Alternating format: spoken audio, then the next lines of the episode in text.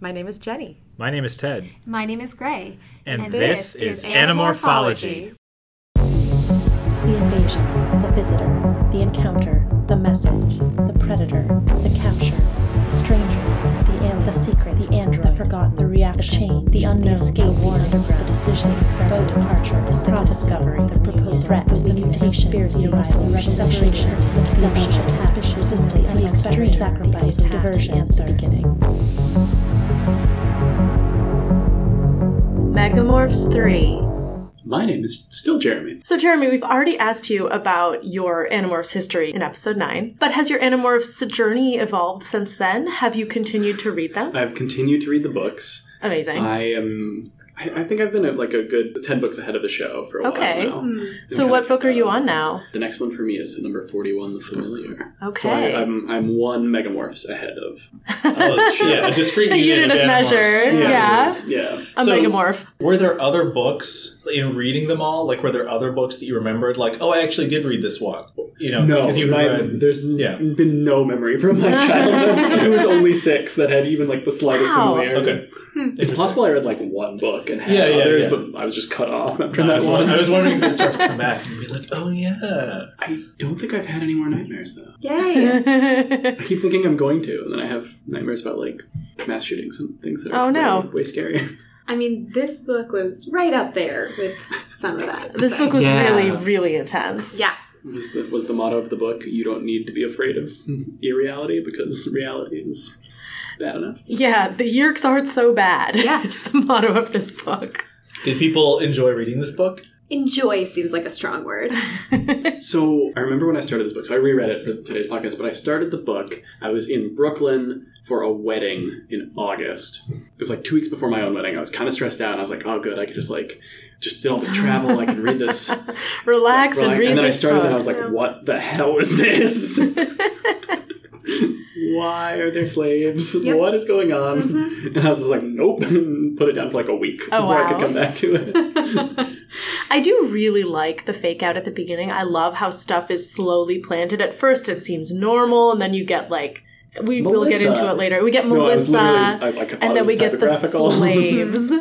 like, yeah, I, I was like, wait, this wasn't even ghostwritten. How did they put Melissa's name in here? Oh, I remember this. Yeah. And then I was like, there's some like major like thing is going to be dropped at the end of this chapter, and I don't remember what it is. Mm. And then we turn to it, and it's like, it's a beautiful day at the beach. Even the slaves attending their masters were having fun. And I was like, that's what it was. I liked that it was short.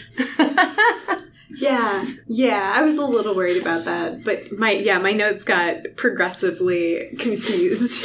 Like Melissa, excuse me, what is happening here? And then I got to the end of the chapter. and was like, well, that's one way to make it very clear we're in an alternate timeline. So, did you end up liking it more than you thought you would, Jenny, or So still this- cool on Megamorphs three? Yeah, this wasn't one that I actively disliked. I think I was never like super into it. And I, I think I can see I can see why. It's not giving me a lot of my favorite parts of, of Animorphs. They're in sort of these weird settings all the time and you know, they're kind of frantic and running for their lives all the time.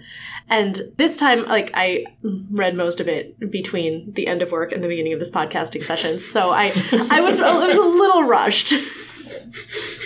Um, but no, I, I, I basically enjoyed it. Great takeaway. Is it up there with the other two Megamorphs books? No, it's not. I mean, it, I do like having all of their voices. That's something that I've enjoyed about all the Megamorphs books. This one, I liked the history lessons. I got very nerdy about the Battle of Agincourt. Were, were there history lessons? well, I learned like- things from this. I learned what Hessians were. There you go. it's those kinds of. See, I was reading this book at the time that I was also reading like Revolutionary War history, but that's Oh, good. This is your. This is the sort of um, gateway drug for you know you read you start with this and then you get into like Jeff Shaara and then by the time you know you're a dad you're Don't, reading all the don't say David- anything bad about Jeff Shaara. no, no, I would never. But then by the time you're a dad, you're reading, you know, Dave McCullough and all of the other Dave, histories of the founding fathers. So it's Yeah. just it's a that's the progression. that's the Mount Rushmore. It's Yeah. Kay Applegate, Shaara, Exactly. McCullough, the other guy I'll appear to when I read more history. yeah, exactly. oh, Teddy Roosevelt. Okay, yeah, there we go. Perfect. One of these things is not like the other one. And we can all agree it's Teddy Roosevelt. Yes, it's true. I love Megamorphs 3. It's so Okay. good. It's one of my favorites. All right, this is going to be exciting. Controversial. Did you- I'm really excited. Did you find it all plausible time travel wise? Are we going to have that debate? Oh yeah, we'll get into it. Okay. No, no, no. So, so no, no. This the time travel is utter nonsense. But Great, It okay. is the best version of time travel. We'll talk about it. We'll, we'll talk first- about it. Okay. first, all we right. gotta I think it, I think it doesn't hold together, It's but all been right. too long since the first time we said slaves to not explain it. That is so, a good point.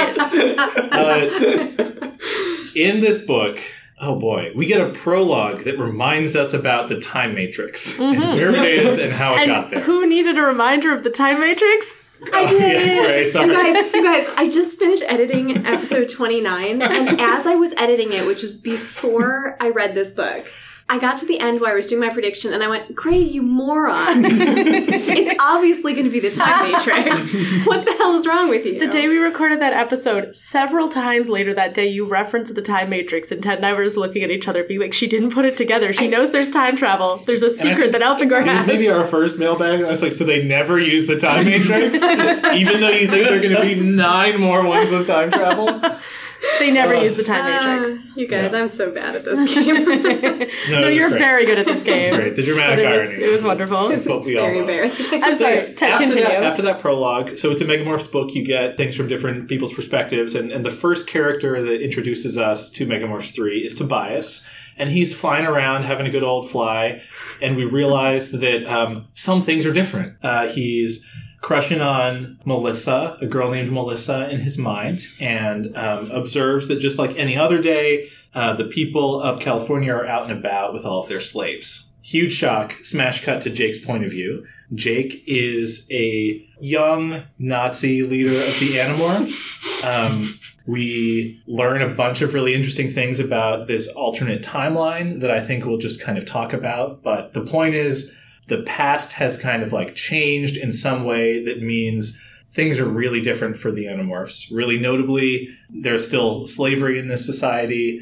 It's kind of Handmaid's Tale ish. Rachel is nowhere to be seen. She's replaced by Melissa in this timeline. We also learn for the first time that Jake and Rachel are Jewish. And in the middle of this situation, the Drode appears and laughs and suddenly returns all the Animorphs to the versions that we know and love from the rest of the series. And the Animorphs are momentarily horrified at who they were in this alternate timeline, like, how could this have happened? And the Drode catches them up and says, Well, look, there's this guy, Visser 4. You've never heard of him before, but he found the time matrix and he went back in time and he made things a lot worse. Now, normally, me and Crayak would be fans of this kind of thing, but we talked it over with the Ellimist and we were like, can't have mere mortals use the time matrix. Huge mistake. Let's get that time matrix back and stop Visser 4. So the deal is we're going to let you Animorphs go and fix time, but in return, Crayak is going to kill one of you. And the Animorphs are like,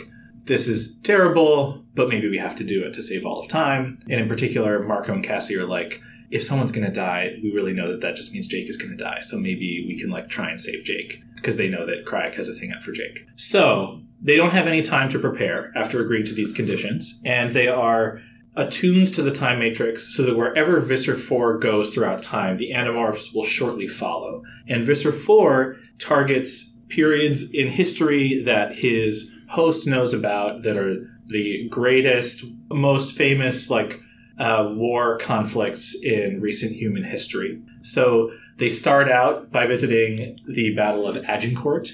They visit the moment when Washington is crossing the Delaware. They visit the Battle of Trafalgar. And at each of these battles, they witness the horrors of war, the horrors of war in kind of a mundane historical way and not at all having to do with fighting aliens. They get closer and closer each time to stopping Visser 4, but he always manages to get to the, the time matrix and escape. While they are crossing the Delaware, Washington and his men are gunned down uh, because Visser 4 has let the Hessians know what their plan is, and um, they basically stop uh, the revolution in its tracks, changing history and also killing Jake with a bullet to the head. Uh, this is very traumatic to the Animorphs. You basically get each of their perspectives, grieving the loss of Jake, as they continue to warp throughout time, Rachel is blown to pieces in the Battle of Trafalgar by a cannonball, uh, and they all end up in Princeton in the 30s, where they have a chance to try and figure out what's happened to history. Turns out things have gone real bad. The British lost the Battle of Trafalgar, Washington was killed crossing the Delaware.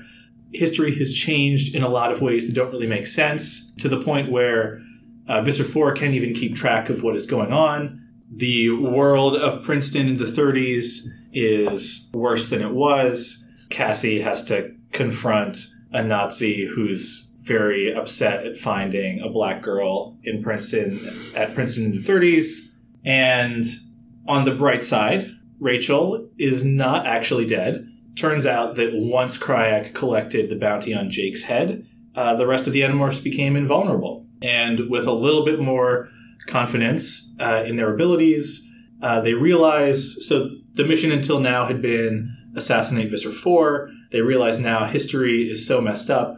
Not only are they going to have to take out Visser 4, they're going to have to get the Time Matrix and maybe with the Time Matrix go back and somehow fix history and even save Jake. So they time travel one final time to the invasion of Normandy, uh, D Day, and things are really different in a lot of ways, but D Day is just as horrifying for the soldiers on the ground. The Animorphs discover that Visser 4 has been uh, working with the Nazis, or maybe he hasn't been working with them, and maybe they're not Nazis. There's some kind of German French coalition that didn't exist in any version of history that we know.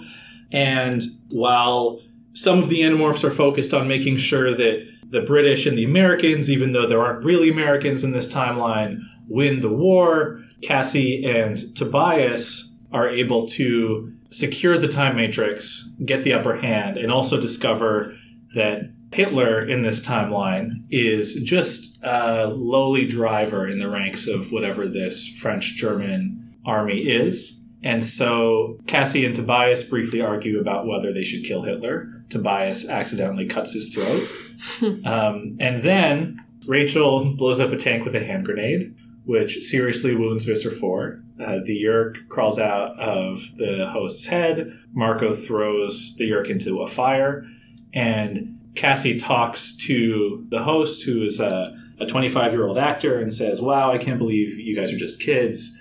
You're real goddamn heroes. And Cassie's like, Hey, when did your parents meet? And he's like, Oh God. And the Animorphs use the time matrix themselves uh, to go to the 60s and make it so that the host of Visser 4 is never born, wiping him out of the timeline forever, and thus meaning that none of the events of Megamorphs 3 ever happen. However, at the end, the Animorphs get to keep all of their memories of both the horrible things that they were dealing with and who they were in the alternate timeline at the end. What a nice gift from Crayak. Good summary. So, yeah, that, I mean, that's not even like half of it. So much uh. stuff. It's a very plotty book. Yeah, it's uh, it's really intense. So Jeremy, you mentioned that you you had a minor rant about this one. What what's the biggest part of your rant? None, none of them are major rants. Ugh. It's just like a lot. Really? Jeremy. Okay, then let me rant. Yeah, please. No, you Start take with it away. Jenny's rant. the way they resolve it doesn't make any sense. What Okay. a great point, Jenny. Should we Please start talk with the more time about travel that. nonsense? Sure. Let's start with the time travel nonsense. So, there's this whole thing where their timelines have to be protected in order for any of this to happen. So, after Visser 4 goes into the past and like changes a bunch of stuff, you know, they're all these sort of worse versions of themselves. And uh, the Drode tells them that, like, you know, Crayak and the Ellimist have agreed their timelines will be protected while they did all this stuff and uh, they so they are still the same people they are. It's not like in back to the future where like the photograph starts fading or like marty starts getting weaker or whatever. Like they're they're protected. And so then they they go through all this stuff. History is totally completely different. And then they go to the point at which Visser 4's human host's parents meet. First of all, they're not even keeping Visser 4 from being born, just his host. How much did his host affect what he was planning? Could have had a different human host. Maybe he wouldn't have gone to Agincourt. We'll get into that. But Agincourt was the one that that. had the fewest, the littlest impact. they go to where his parents meet in like the 60s, I guess. So they're like hippies San um, in San Francisco. And somehow it is the same because apparently it's not just that they and Visser 4 were like protected by the time matrix or the Ellimist and Crayak or whatever. It's that their timelines were, but everything is their timelines. That, that doesn't make any sense. There's no way that his parents would have met in the same way that they would have. Like, and also, if this is one of those time travel things where I'm going to try to articulate it well and probably fail. If this is somehow a protected timeline, but now they're able to alter it, like, how is it even in the same, like, timeline as all of the stuff, other stuff that happened? I like that Marco calls it out. Yes. He's like, yeah, everything's really different, but the hippies are here. guess guess there have to be hippies. okay, I wrote some notes on this that might make a little more sense than what I just said. No, so But go on. I, I would like to put to point out two things. One is so Cassie says that their timelines are protected, but that is not what the Drode says. What does the Drode say? The Drode says So this is the Drode describing how the this is the Drode laying his case for how time travel is going to work. uh huh. Uh huh. Let's see how convinced we are by it. You will be translated back to that point, and then the quanta that make up your atoms will be tuned. Yes, that's a good word for simple minds to comprehend. You'll be fine tuned at the subatomic level to resonate with the movements of the time matrix as it travels through time. Your own memories and personalities will, of course, be buffered, protected against changes. Resulting in what effect? Ax demanded. resulting in the effect that, like an echo, you will follow the time matrix. It plucks the chords of time, and you reverberate. Brilliantly explained. eh? I buy that. That's a great metaphor. Sure. No, but so your point, Gray, is that their personalities and memories are yes, the same, not but like their timelines. if they went back and like did other things. right. I I think that Okay. if However, they that But- nonsense. Can we just talk about that? If this is how time travel worked, right? Which it should be, and I'll defend that later. um, I'll try to do a better is job of describing my objection. so incredibly dangerous to go into the past. Yep. Because it's not about like parents meeting, right? Like that's not like a very significant thing to happen. It's like about changing the moment of conception for any given individual person. Yeah. And like the more, the further you go back in history, the more likely it is that everybody you meet is either related to no one, so you can do whatever you want. It doesn't really affect time downstream, or they're related to pretty much everybody Everyone, on Earth yeah. right? So mm-hmm. like, I don't know if like Battle of Agincourt, there's like it's actually that likely, but like probably any survivor of the Battle of Agincourt that they killed, they're killing like thousands of people, if not more, in the present day, mm-hmm. right? So like, it's totally that's like totally, totally, totally absurd if you take it as like Back to the Future style. It's one timeline and you change Yeah. a thing in the past and it goes into effect and there are no paradoxes, right? So completely absurd for that Yeah. reason. I think the thing I was trying to articulate is that it is a paradox. You can maybe cut some of the earlier stuff because I wasn't making a lot of sense. But So If- yeah, earlier that time when it didn't happen, we rewound the timeline. Mm. no.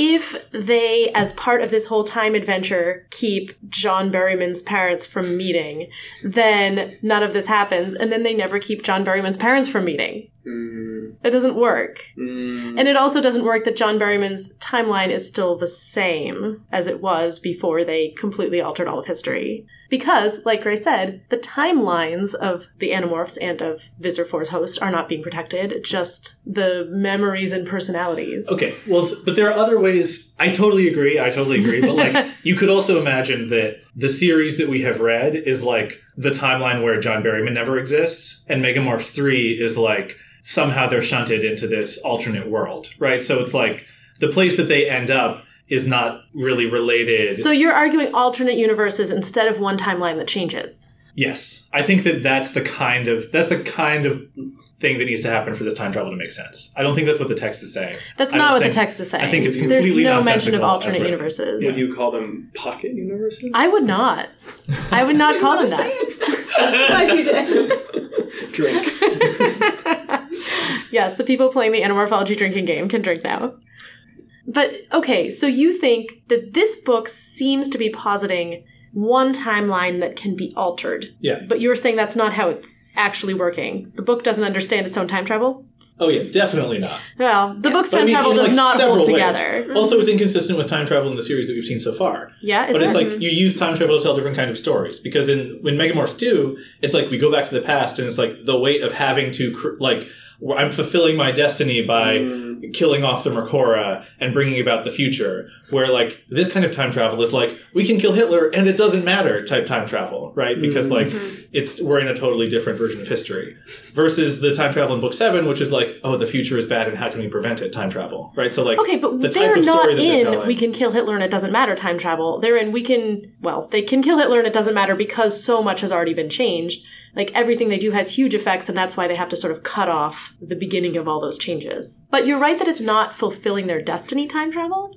It's not like we always did this and therefore it always happened this way. yeah. But maybe they always kept it from happening and therefore it always happened this way.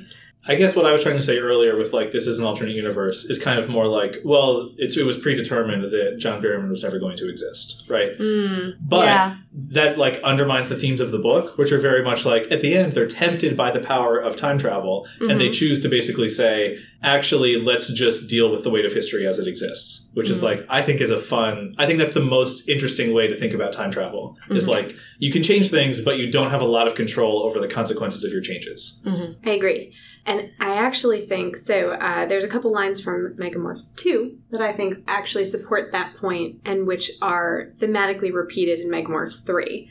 So uh, in Megamorphs 2, they say, It's not really up to us to rewrite history. Did we make it all right or mess it all up? And the last thing that Cassie says in this one is, We didn't make it right, but we put it back, Jake. Leave it at that. We put it all back. So the idea being that there is a sort of sense of determinism, but also they're asking the question if you know that these bad things happened and you have the ability to go back and try to change it, is it better to leave it alone, knowing that you could mess it up worse? hmm And all of a sudden it's 1998 California and there are still slaves.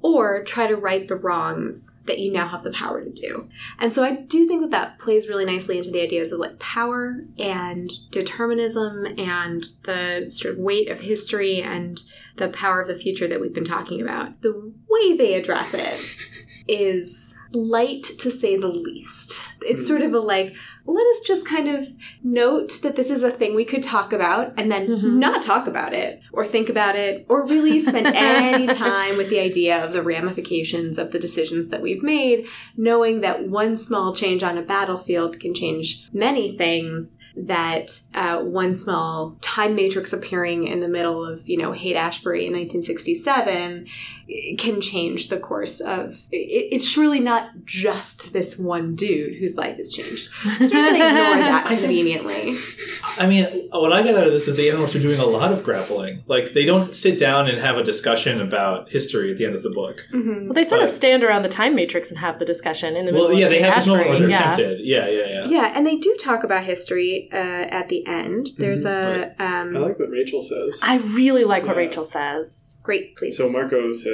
Hey, history's never played out. We start messing with the past, we mess with the future. Maybe we like the way things look to us back in our own time, but maybe we've screwed something else up down the line. And Rachel says, We do that every day. Yes, thank you, Rachel. Every time we do anything, or do nothing, we change the future. Why Yeah, is this different? and there is this sort of idea that like changing the past is worse than changing the present, and it's because we see the changes a lot more. I mean, Mhm. in this hypothetical world where time travel is real, there would be more changes to something you do in 1944 than something you did in, you know, Mhm. 1998. But it is still, I feel like, morally the same. Like, that has the Mm. same weight, like what you do. Like, you just will have a different perspective on the ramifications. What's morally the same? didn't I think, follow. you know, or trying to fight the bad guys in 1944, if you can go back there, is like just as, like, has sort of the same moral weight as trying to fight the bad guys in 1998. It's just that you have an idea of like one way that it could end up w- with the stuff in 1944. Hmm, okay. Because I feel like Ted, you I were saying why some this is stuff about unintuitive like, to me because you were Mhm. like, we should have wiped out humanity back in Megamorphs 2. and I think it's kind of the same argument. It is the It same is- argument. it's the It's same the argument. like wherever you find yourself in time or wherever you put yourself in time, you have that obligation. Of course, then if you have a time matrix, do you have the obligation to go through time and right every single wrong? Like that doesn't actually make any practical sense. So then that's the question of like, what do you just try to do your best with the time that you have, or do you mm-hmm. try to have all the time? Maybe it's just, you know, do a reasonable amount, or maybe it is history happened the way it did and we have to grapple with that weight. That seemed to be what you were saying, Ted. Yeah, but there's like so much to talk about. Can we we could also talk about how this book totally fails to grapple with the weight of history at like another level, Yeah. right? So like. I don't want to. No, I, I will get into it, but first I want to defend kind of the what the book does really well Uh huh. before Okay. we complain about it more. So this is like the ultimate war is hell Animorphs book that we've had so far. Mhm. Even more so than Hork-Bajir Chronicles. And I think that I love it for the same reason that I really liked Hork-Bajir Chronicles. I think there's problematic stuff that we can talk about later also, but I love that it brings up it's basically like they it takes this view of history that's like, hey, history is the history of like these pivotal moments where things Mhm. changed and it's all based around like human conflict and like a good guys versus bad guys and the animorphs are constantly talking about like well what was supposed to happen? What was supposed to happen here and there?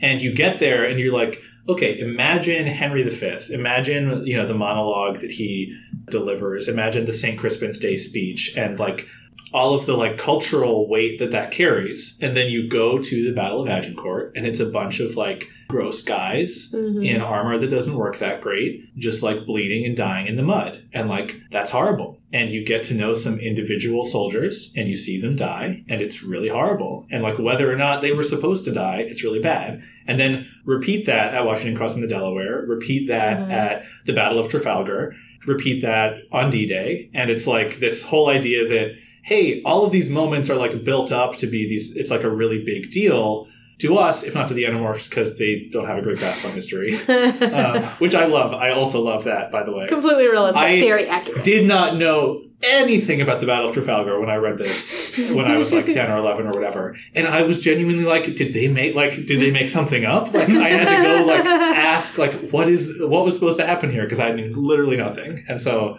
I love everything about that. So all that stuff is basically saying like hey war is really bad. It's like you Mhm. can't come away from this not thinking war is hell. And you also it also does the kind of uh, hand in hand with that is the idea that the people who fight in wars should be valorized and should be you should like um, see them as being brave and self-sacrificing. And there are a lot of like individual moments of courage from the soldiers throughout history. And like that's like another thing that that the book is trying to say. But i really appreciate those themes uh, and how they are presented in the book Mhm. did you guys get that out of it at Oh, all? heck yes. There was Yeah. a lot. I really appreciated the stuff from the Animorphs about, like, wow, our battles have been really bad, but this is worse. And which is interesting because they have had some incredibly brutal battles where their guts have been spilled on the floor, and it's just been real bad.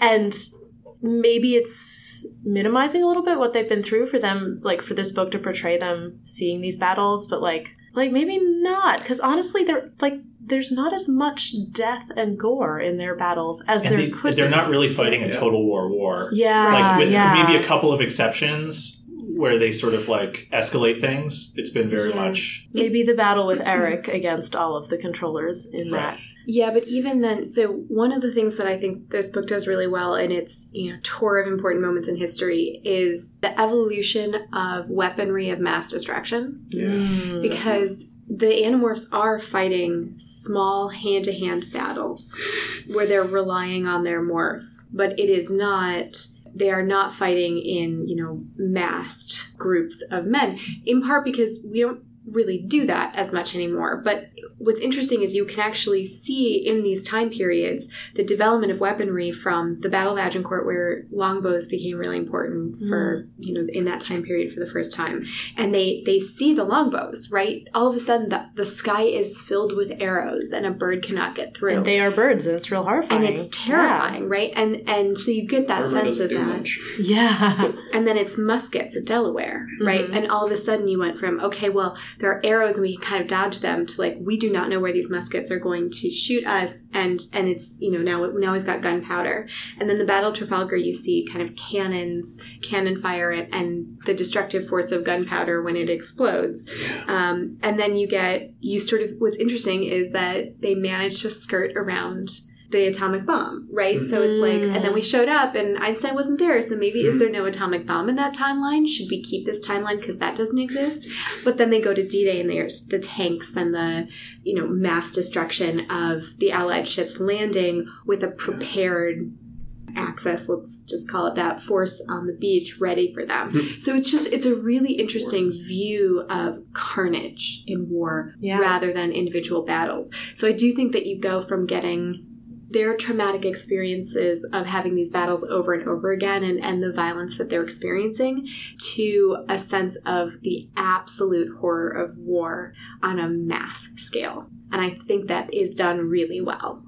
I've got a few things. Um, one is that I think it, it follows, it, it kind of breaks out of the usual like mass en- entertainment view of violence, where like you know you take the Marvel movies and the entire fate of the of like half of all living beings in the galaxy comes down to fist fights over and over again, and that's because you can't make what war actually is fun to watch, mm-hmm. right? And you can't have these Wonder books- Woman stops World War One by killing a god of war. Like, yeah, and just like runs through hails of bullets and leaps Yeah. buildings and stuff. And like you know, any superhero like Wonder Woman needs the ability to just get rid of bullets. Bullets can't be a problem. You need the lightsaber mm-hmm. to block bullets because nobody wants to watch people shoot at each other, right? And you're like, okay, so this it, in in some ways it- it's a problem for the Animorph series because it's like, why would Yeerks be fighting hand to hand ever with these Yeah, animals? they've got they've got guns. Yeah, they have like- got beam weapons. Like- They're just they can't aim because that's why that yes. trope exists. exactly. They're stormtroopers. So we pulled out this line that's it's on page 209 and I marked it and then it was referenced just now. It says war is obscene, the worst thing humans do. But warriors, the individual men, are the very best of humanity. That's Rachel, right? Um who is I think it's Rachel. I'm pretty sure it's Rachel. I wrote It down that it was Rachel. Because I was like, this is, you know, Rachel valorizing the warrior. It is yeah. Rachel in a very in, in a narrative voice, yeah. Um, so warriors are the best of humanity, not because they're willing to kill, but because they're willing to risk death to sacrifice themselves for others. What's interesting is I don't think that's what the rest of the book is saying. The book is definitely saying war is obscene, but what's frustrating so the, the first thing that's frustrating to me reading it is like we have this really cool time travel that Ted's talking about, and yet even when we've changed everything, things are still in place. Like they can go to June 1944 and D-Day's there, even though the Nazis aren't, which is like, wait, what? Yeah. like, why is Also, is the Animorphs are alive in the alternate timeline, even though history was changed all the way back to Agincourt. I, I have Yeah. theories that we can get to. Um, but I have headcanon. Um, but we see all this fighting and like even like I think it's really interesting that they like it really comes to a head at D-Day. And D-Day is like one of the most cut and dried battles in in world history. Like if there's anything we in the 21st century agree on, it's like the Nazis suck. The Yeah, Nazis are the yeah. worst. But like Agincourt, like do we does do we have a sense of who's the morally superior superior side at Agincourt? No. I mean, I if don't. you're a Shakespeare buff, yeah that's- Sure, sure, sure, sure. which is That- it's that's fair. it's it's like a not. weird it's like a weird reference for a middle grade series to Yeah. me for sure because it went way over my head Yeah. the first time I read it. Which I really want to talk about. But before we get there, can Yeah. I just say so that's Rachel's view, right? Yeah, that true. it's this sort of warriors and and how brave they are. Can I read you Marco's perspective? Mm, yes, please. Yeah. I wasn't noticing much of that. I was noticing the fact that my brain was about to explode. Too much death and destruction and horror. As bad as my life had been at times as an animorph, I'd seen real hardcore combat now, and it was worse. The men who died in these battles had been like Jake. They'd had no chance. Here, at Agincourt, back on the Delaware River, or on the beautiful, slow moving sailing ship, no difference. Men stood up in the face of the enemy and were massacred. Arrows found throats, swords found vulnerable flesh, cannons ripped away limbs, bullets entered organs by neat, round holes and came out in a shredded mess. Men died never having the chance to resist, to fight, to run, to cry out, to prepare, to wonder. One second they were scared and brave and alive, the next second they were dead. And we get that happening to Jake and to Rachel in this book Mhm. to like great effect. So the Oh, yeah. Cassie and Marco are like, well, Crayak's going to get Jake, and we're not going to let him. And I think what you were saying, like they're always fighting hand to hand. They they have these extra bodies. There's always Yeah. there's always time for them to demorph, even Yeah. when they have their you know they've lost limbs or you know have their guts spilling out or whatever, right? Yeah. And so then when Jake is killed, he's shot in the head and His just, own body. Yeah, he just keels over, and it, it's like one moment and it's gone. Yeah. Rachel at the Battle of Trafalgar in Monkey Morph is hit by a cannonball, and like you get Jake, I think, dies from someone else's perspective, but in Rachel's perspective, you get like a momentary sense of confusion, cuts off mid sentence, pivot to Tobias seeing her get killed. So like you actually get that moment, brief moment of her death from her own point of view, which is like really, really grim. Her seeing half of the chimp body still clinging to the rigging as she falls was like really visceral. Yeah. And the other part of this is Ax and his. Yes, yes, yes. Oh yeah, shock so and surprise and horror at everything that he's seeing. And part of it is what we talked about before, right? That he is so surprised that humans fight amongst themselves. There are other species out in the universe. Surely you would only fight against them. But the thing that really blows his mind in a, in, in a bad way is um, the description of the Holocaust. Mm-hmm. And so he he says, you know, they the Nazis under Hitler murdered six million Jews, men, women, and children. Obviously, Rachel had misspoken. Hmm. They were an opposing army. No, like no, that's not what it was. Jews are a religion or a race, I guess. My dad's Jewish. Mostly the Jews in the Holocaust were Germans and Poles. You know, civilians, normal people. Others too, gypsies, gays, handicapped people. They were taken to camps and shot or starved or killed with poison gas. Children killed in their mother's arms. She spoke with no special emphasis, no anger. And Ax is just very confused by this. And he says, I, you know, we're, we're trying, this isn't the place, this isn't the time. I, we're trying to, to intercept the Yeerk and save the future, but it's too much for him. And he says that human warrior would stand against human warrior and kill. That was wrong and foolish and stupid. But that humans, the species I was risking my own life to help, were capable of such a filthy, cowardly thing as the deliberate slaughter of innocents.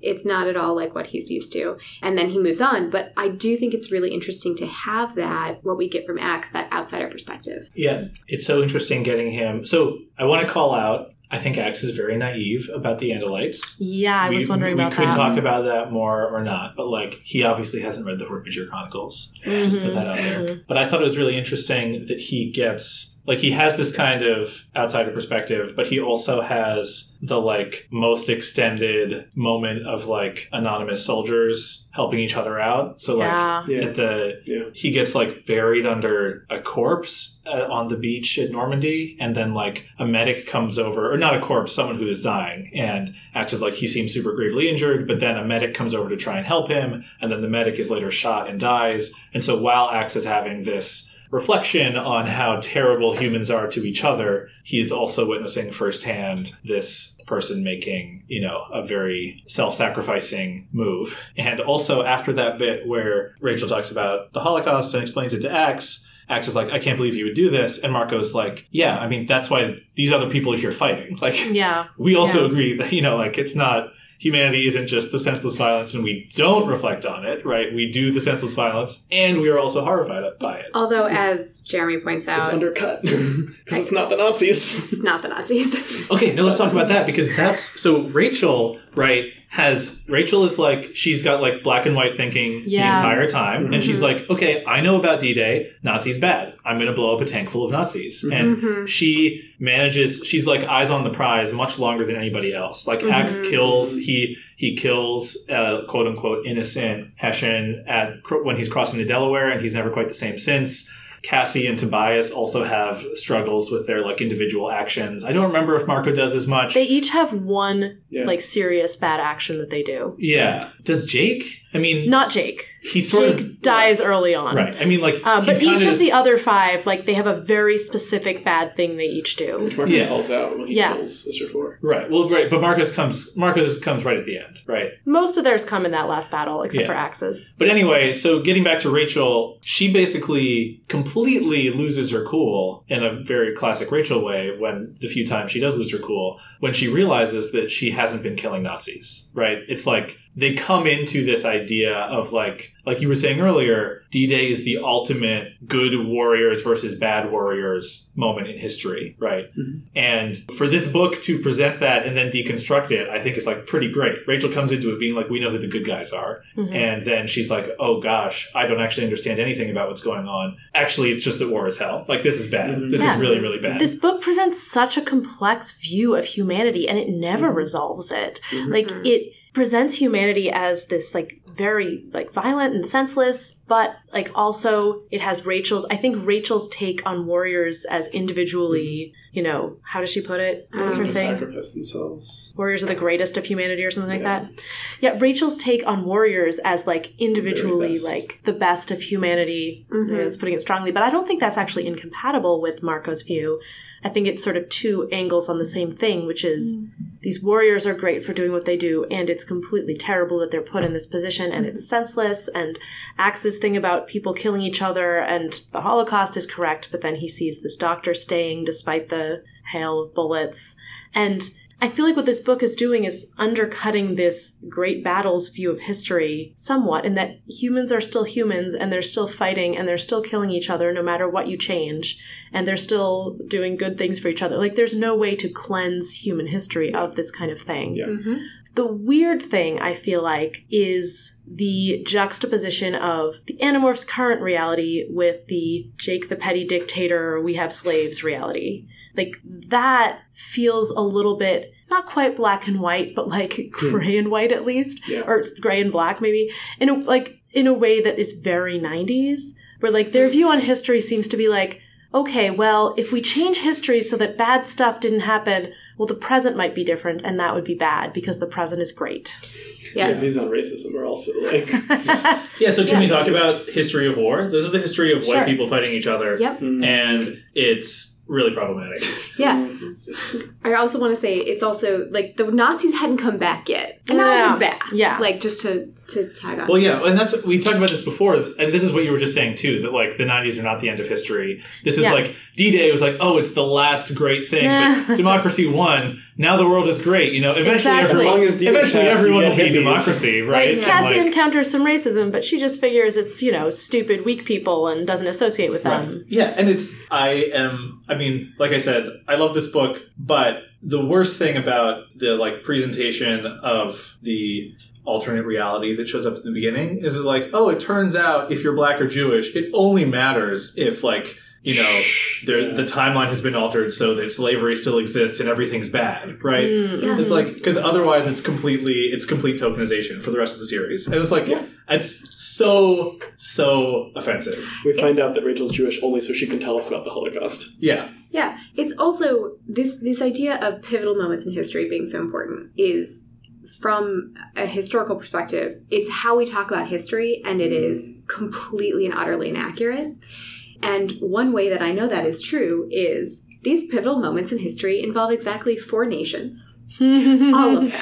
All of them involve, all of these pivotal moments that they visit involve only four nations. You've got France, England, the US, and Germany. Um, Spain was there in Trafalgar too, so that totally undermines your theory because five is all the nations there are, right? I mean, Spain didn't even like. there- We didn't see anything. wait, wait, wait. Sorry, sorry to interrupt. Huge plot hole. Germany doesn't exist anymore after the events of 22. So the huge point. inconsistency. There must be alternate universes. Maybe Germany only existed in Visser Four's thing, and the Nazis came from somewhere else in the Animorphs' actual timeline. Anyway, sorry, Anyway, you were making a So good point. no, my point is just that one that's super white and very Western, and also focuses on battles as though changing the outcome of a battle could in any way affect the individual choices that go into making most people's daily lives.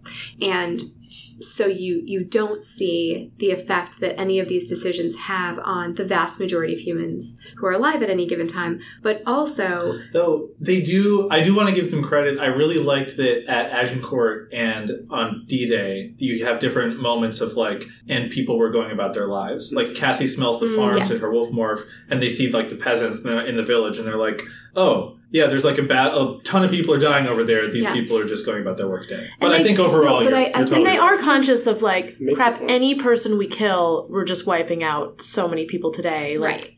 Well- changes multiply. And the real reason that I wanted to bring that up was mostly just because it also undermines the one of the major themes of the Animorphs thus far, which has been that six ordinary teenagers, mm. through the small actions they take every day, are contributing to a larger purpose. Maybe it's that the six teenagers are are the pivotal moment. Like they are the pivotal Uh, battles. bright lights and whatever, but like, which is is totally fair. It's just that has been one of the things is that they're just six ordinary teenagers who'd rather be at the mall, but they mm-hmm. are rising to the occasion to do what they can. Mm-hmm. And by saying that the real thing that you need to do is to, you know, kill George Washington at Delaware, that that's what's really going to change history. It's like it, it No, it's but- using a. Yes, but I think the book successfully undercuts it. Maybe I'm giving it too much credit, but the where they get to by the end. So it starts out like okay, there. It starts out with this like okay, well they're like maybe they're like I don't know. They could be ninth graders at this point. We don't know how much time has passed, but they do not have a great command of what actually happened in Nope. history, and neither does Visser host, who is a 25 year old actor, um, and. Visser 4 believes in the importance of these battles, and it is evident to the Animorphs at the beginning that these battles are important and will change human history. And what they learn throughout the book is that actually everything matters, and it's it. They don't like they go from being confused about what was supposed to happen to being genuinely confused about what anything means at all. Me So- too. so I feel like they get they get to this point where they're like they're tr- you know they they sort of w- dance around. Okay, if we got rid of the atom bomb and the Holocaust, should we keep slavery? Open question. um, you know, like they don't really like get into it. That's kind of what they're talking about. They're like, well, maybe we can fix all the things, and then they're just kind of like, actually, we should just put it back. So I Too think complicated. Yeah. I think you know, and and the other the other part of it that I should say is that as Vis- Visser Four goes as far back as possible and works his way forward, and of course he does better than he should be able to at getting to like. It doesn't make sense that there's still an invasion of Normandy, like you were saying. But the history gets more and more incoherent, and he's less and less able to direct things as his host would want him to. And So- history catches him, right? Like the Animorphs don't stop him; the Germans do. Right, Oh, right, yeah. right, right. Yeah, no, exactly, exactly. So if it were so easy to manipulate history through just going to a battle and changing one thing and having a predictable outcome, then Visser 4 would have been a more sinister villain. But here it's just kind of saying, like, oh, if you assume that these battles are the important things, you go back and change stuff, it turns out you had no idea what you were doing. Right. So to me, that kind of calls into question the whole the whole idea of what they're fighting with. Yeah, it's. I guess it's less to me the purpose of it. But I agree, he had no idea what he was doing, and his his changes definitely made a difference. But to what end, it's unclear. Um, it's more that uh, it still made our current timeline so materially different. We yeah, in ways that it seems like he was aiming for. Like he somehow Mm-hmm. was able to affect things so that the U.S. was more of a totalitarian dictatorship than it is. Some of it, Right, and what sense. the Drode says that the country formerly known as the United States of America, being an authoritarian regime that's like fighting a war in Brazil, makes it easier for the Yeerk invasion to happen, but doesn't really go in, like. It's I'm not, clear why that's It's, true. it's unclear why that is. It's like a conflation of things that allows the Animorphs to have like their goals be the same thing to Hmm. preserve the sort of quote unquote free United States and also defeat the Yeerks, which there's no reason those things are related. It's American exceptionalism. Yeah. And yeah, and to There was put a lot to of put that. a fine point on it, the heroes, the historical heroes of each battle are the English or the Americans. Mm. Yeah, right. Like, Oh yeah. Well, so and he's going back actually. So I, I went in and wrote, wrote down what he's trying to do at each battle. Right. Mhm. So Battle of Agincourt, he's trying to kill King Henry, which will help France against England. In crossing the Delaware, he's trying to kill George Washington, which will help England against the U.S. And the Battle of Trafalgar, I'm not entirely sure what the he blows up Nelson. Nelson's Nelson boat. died in the Battle of Trafalgar. like, what are you doing, buddy? Maybe he's trying to kill Nelson before he can like finish directing the battle. I don't know. I mean, I feel like the plan was already in place. They're on boats. They're not like talking Not a about good walkie-talkies. plan. Make out with Hardy and have a tragic story that inspires generations of people throughout history. fair, fair, but like that was a little Man, weird. that is evil. You're right. So again, he's kind of pro France, anti England. And then mush for the rest of Well, his, then like, he wants happening. to, I guess, kill Einstein so that he can't help the U.S. He U.S. wants to kill Einstein in the 30s. the bomb. You doesn't know, have I, any I he sense. did would not have aimed understand. earlier. I was I was thinking about looking that up, but I was like, it, it's probably not that well thought through. Well, isn't he They- born MC Swift like 1905 or something? It's like it's like like Einstein wins a Nobel Prize for Brownian motion. It's like, 22. why does Einstein even exist at this point? Like, it Yeah. doesn't. Oh, yeah. He definitely shouldn't exist. Like, not, yeah. Why does Prince also? Why does Princeton Can we exist? just talk about There's how lot can of we fix the plot holes? So, like, what if we know it's this like Cartesian dualism universe? So maybe there is a strict sequence of consciousnesses that gets like put into people, so that like no matter how much Whoa. you change the timeline, a Jake will exist mm. somewhere, Mhm. right? Like, but will he be named Jake? He'll be named. Melissa. I don't know, Jenny. It's a really bad theory. Wait, so Tobias and Jake are together in this alternate universe? Hell yes. Um, Whoa. So there's a few of there's a few of these plot holes that really bother me, but I've got a solution. So Yes, one- thank the you. thing that really Okay. bothers me is is a much more minor version of the paradox that you named at the beginning, which Mm-hmm. is this whole Agincourt thing, where he's like, I need to shut up this dude in my head. If he stops, so when he like I can't Wait, find you have to explain that because Yeah. we haven't so, explained it yet. Yeah, so he's so he being Mr. Four can't stand his host body, John Berryman, because he's this actor and he's just reciting all of Henry V to him ad nauseum All the time. around He's the like, clock. so I really hope that Alloran is doing this to Mr. Oh, Three. me Yeah. I hope so many hosts are doing Yes. this. Just like getting annoying songs stuck in their head, just singing them all the time. Baby Shark 24 7. Go Nats. Um, and he can't find Shakespeare, which is actually kind of hilarious. That is and is clever. That was so good. I love that. That's great. Does that mean that Shakespeare didn't really write Shakespeare? Is that what we're getting I- out I of think this? so. Wow, okay. Like- it's canon.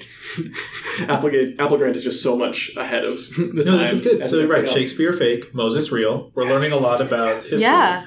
We can rewrite the history books and the zoology. We can have books. Jew Corner later in this episode. Um, that's why I assume that's why I'm on the show. Um, so the thing with the Shakespeare is like, uh, what what is the the timeline thing that allows Shake the like Henry V to not exist, but for Berryman to still remember to not Yeah. like oh, yeah. Mr. Ford does not understand time travel. yeah that, that- that's my point. Mr. Ford, wait, Mr. Ford's a terrible villain. Just basically a plot device throughout this Oh, whole we can thing. we can talk about what Mr. Four should have. I hate done. Mr. Ford. What should Visser 4 have done? Oh, I have lists. Um, Ooh, let's hear the list. Well, so I think I think what he's trying to do is he's trying to centralize human government as much as possible, so the Yeerks have to infest the fewest people needed to take control. Why is he trying to help Visser 3's well, he wants to replace Visser Three, right? Oh, That's okay. totally unclear. Why didn't he just kill Visser 3?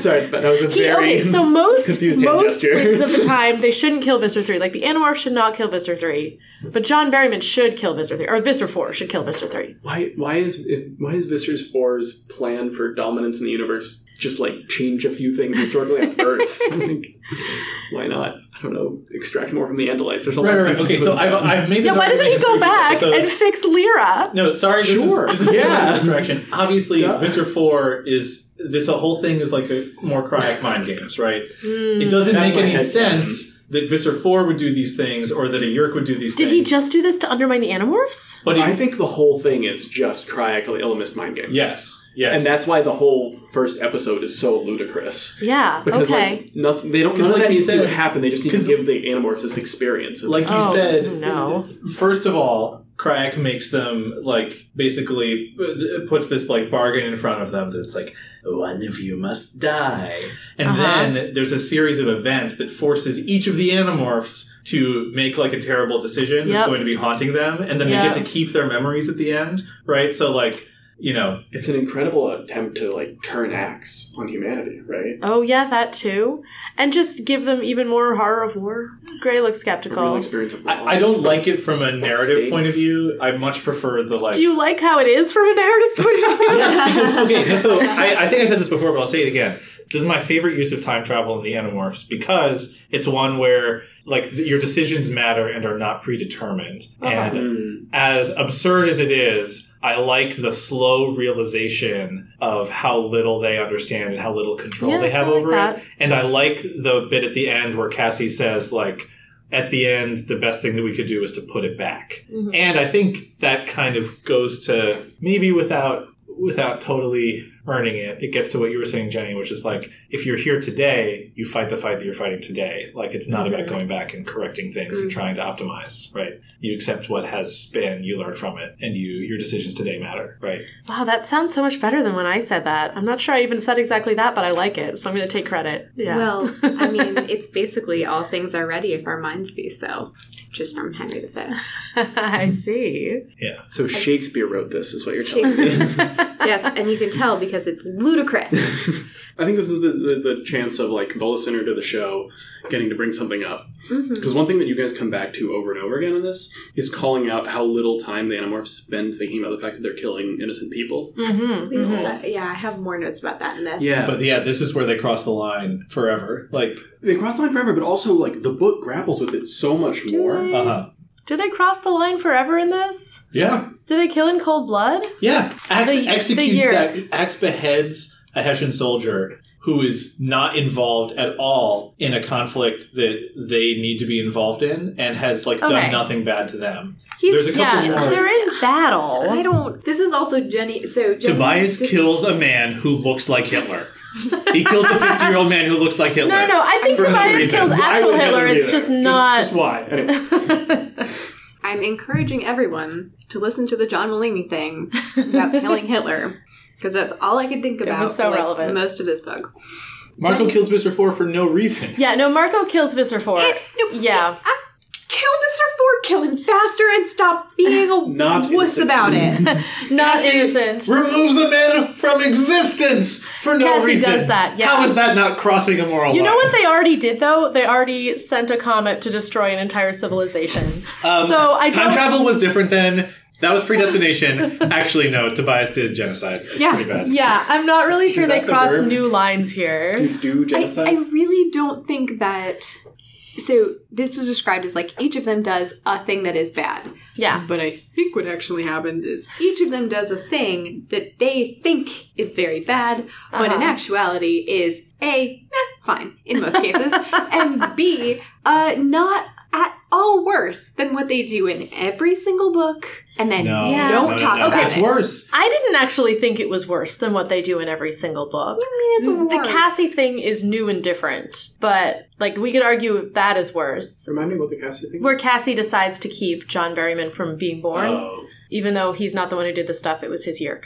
It is the solution. I mean, in, I think- in book, it's so- the solution, right? I, I don't. I'm not. I'm not sure. I'm going to be able to articulate this very well. But what they're doing day in and day out is like it's their fight, and they're fighting for an actual purpose, right? Each battle that they are in is mostly like advancing the war effort. Trying to. It's like they're fighting in self defense. They're trying to. They're trying to complete a specific objective, and they are haunted by like, oh, should I have killed that guy when I didn't have to? Oh, this mission was pointless, and yet there was so much carnage, right? All that kind of stuff. But they're trying to save humanity from the Yeerks, right? Well, they're This- sort of doing that here too. Uh, Trying to save humanity of. from the Yeerks in a confused way, where they don't really understand Sort what's going of, on very but- well.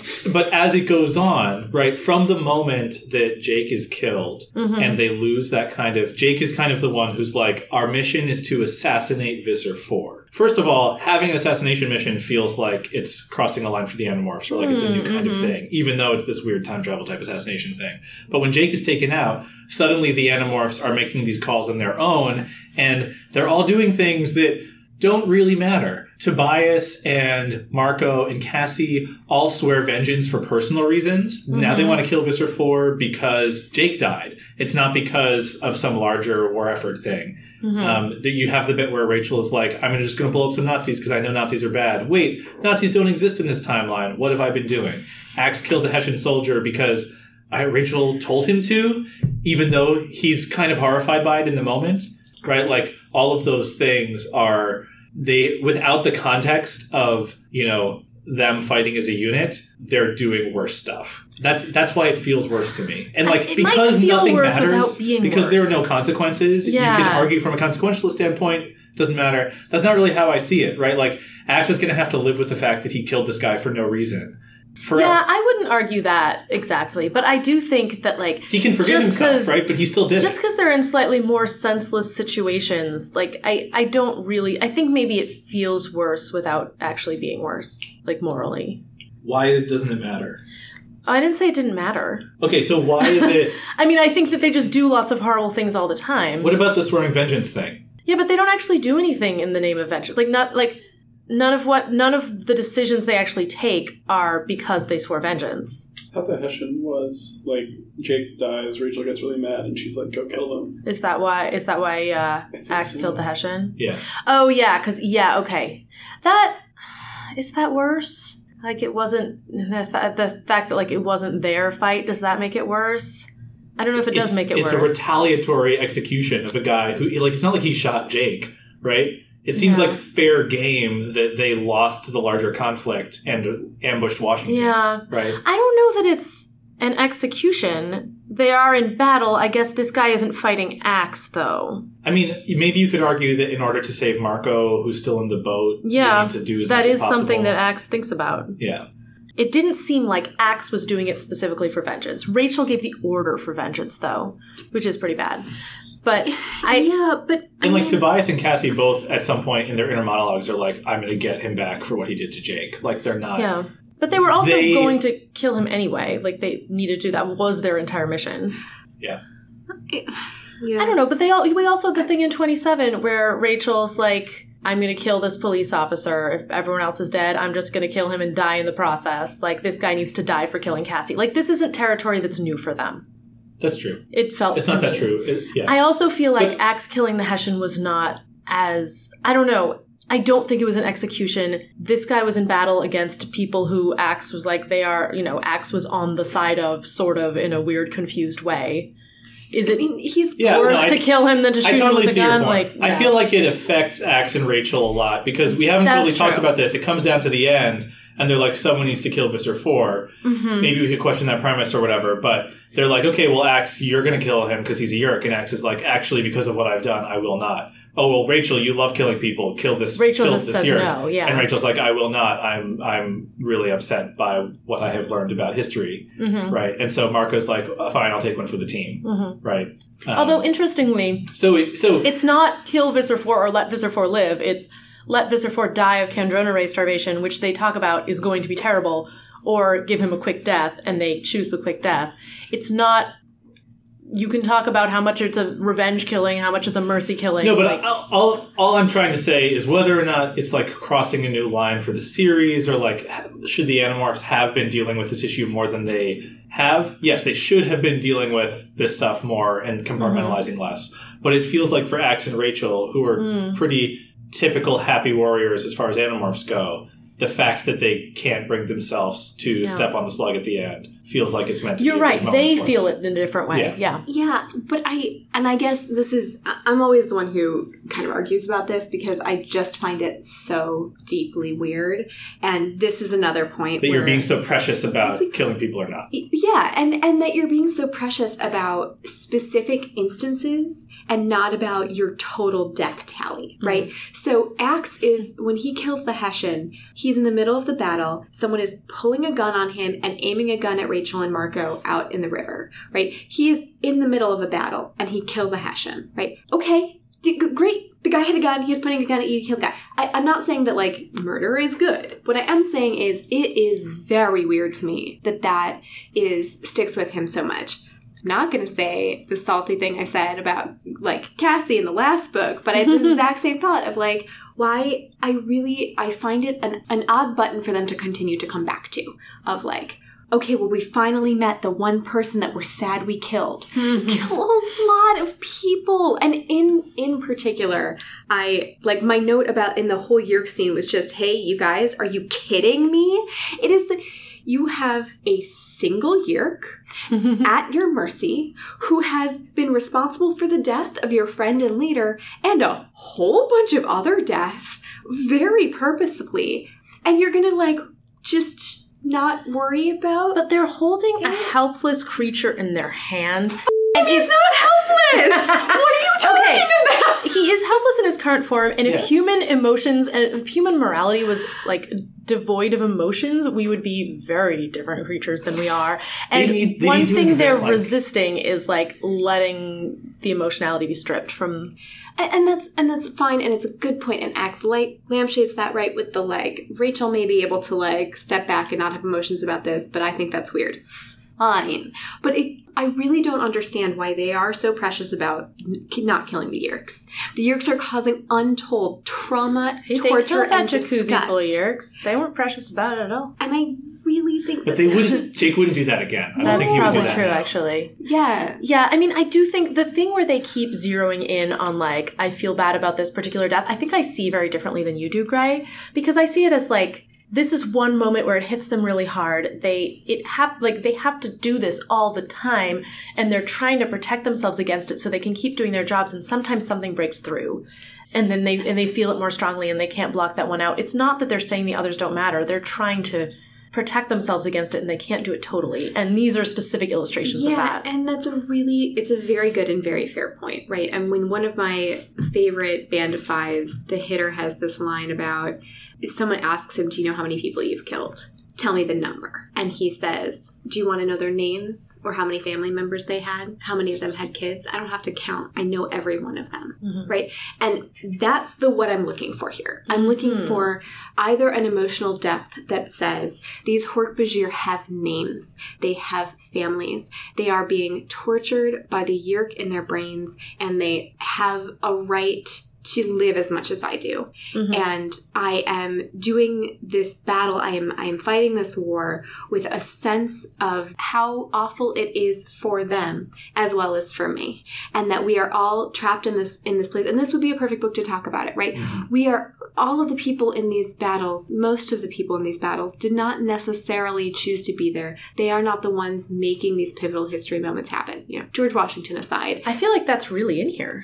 The point I'm trying to make is just that it feels weird to me that the way that they seem to talk about it tends to be I don't want to think about it until, I guess, as you say, until the one breaks through. But it just feels really weird to me because it means that all the moments when they're not talking about that one Hessian or Hork-Bajir or whatever, they just kind of skate over it in a way that feels really weird to me. It's so funny. It doesn't feel weird to me. Like it feels like there is a little bit of the fact that this this is a middle grade series. They can't like I don't know if it's that that it's a middle grade series or it's just that it is a narrative series. Like, you know, you can't they can't spend the time to like dwell on every single death. Like it would get just impossible to read. It would be unendurable. Like Yeah, well, so one alternative they had they haven't invented like a war tribunal system for their enemies, right? Like it would be easy for them to put into place a thing where it's like, hey, Visser Four, we hold you responsible for the death of Jake and a bunch of other hmm. people, and we hereby think it's okay to kill you. Yeah, and now you're dead, right? I think to Jenny's point, if they were holding these little like sessions at the end of every book and killing a bunch of people in cold blood, it'd be a lot harder to sell that as a middle grade series and harder for us to root for them, even though it might be more like coherent or whatever. So I actually just while you were talking realized um, a slightly more articulate way to say this, Uh-huh. Mhm. which is that I guess the real issue that I'm having is that there are battles that they are participating in because it doesn't seem like an appropriate way for them to be fighting this war to have these mass casualty battles, six of them against 30 Hork-Bajir, and they kill all the Hork-Bajir, and then don't think about it as opposed to a structure where it is more about maybe there's one Hork-Bajir per book that catches them while they're getting out of the ducts and they have to kill mm-hmm, that mm-hmm. one controller and then they feel bad about that. Mm-hmm. And instead you get the one controller that they are thinking about and then there's just sort of a paragraph where they're like, and then we had a battle and we killed 30 Hork-Bajir. And you're like, why? Why? Well, You and, and the flip side, like what you were saying, that original quote was like, I remember, right? We don't see them memorializing the Hork-Bajir or saying Yeah. like, hey, let's check in with Toby and say like, look, so here's the latest, you know, these Hork-Bajir are dead. We have people who are recently on the inside, so we know who they were. Mm-hmm. Let's like, you know, light a candle. Like they don't, they could also ritualize they could they could deal with it in some kind of meaningful way that still allows like i think i think to jenny's point it would make the slaughter of 30 hork less fun for us as readers right to happen in the background or whatever but they could still choose to deal with it occasionally yeah. and not this like tokenistic oh you know cassie killed that one hork that was half trans brother and that's the one Yeah. I I'm gonna push back on this in a few ways. They almost never have a battle where they slaughter 30 Hork-Bajir, or even where they slaughter a dozen Hork-Bajir easily. They're usually fighting in horrible circumstances for their lives against maybe the numbers are a little bit out of their favor, but like sometimes it's we were fighting eight Hork-Bajir and it was the hardest thing in the world, like in book seven. Sometimes it's we were fighting way too many Hork-Bajir and then Erek slaughtered them all and it was the most brutal thing any of us has ever seen and we're haunted by the nightmares and Erek is actually turning his back on violence because of that. And they're also, I feel like the books are trying really hard to put in all these moments that are doing the thing that you're doing. Maybe they're not doing it well enough.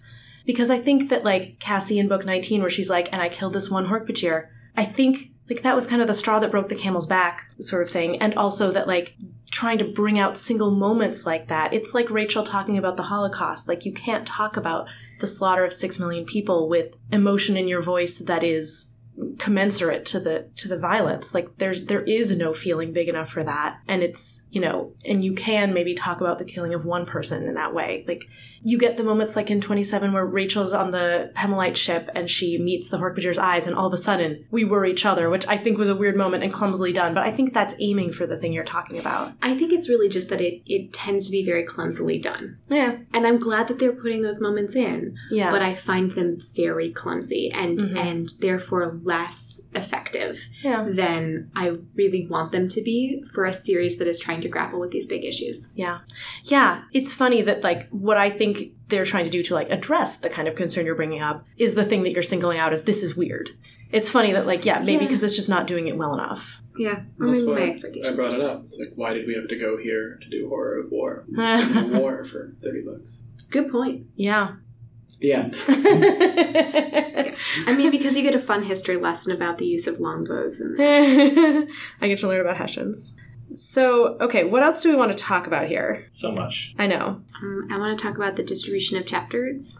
I want to know Yeah. why there were Cassie. slaves. Why there were slaves. Why there were slaves that weren't racially tied. Like, how did we Oh, because it's transition? because it's cheap. It's like how do you establish how do you establish that like this society is bad and a twist ending at the end of the first chapter? You Yeah. say slaves are back, right? Like it's I feel like it's very lazily written. But why was it slavery of like I guess it was IQ based slavery versus like slavery based on race, which is what we had. How did it transition out of that? And that it- seems really unlikely to happen. At Princeton, it was still a race-based Yeah. Well, slavery. no, I think Although apparently there that were some different. female students at Princeton, which I was like, where did they come from? It's the 30s. yep, I had the same response. But like the like you know Jake is some kind of Nazi. They talk about the triple S is the like Mhm, secret police. Like yeah, what's It's a worse? subtle reference. Than, right. What's worse than the SS? I guess and Yeah. another one. Right. Like I feel like all of that stuff is not. It's not well thought through. It's like Yeah. how can we make it weird and shocking? yeah, it was It like bothered me- dystopia that's completely di- like disconnected from the stuff Visser 4 attempts in actual history. it, it bothered me from a historical standpoint because it's like if the U.S. had stayed British, we would have not had slavery as long as we did. Britain outlawed Mm. slavery a good sixty years before the United States did.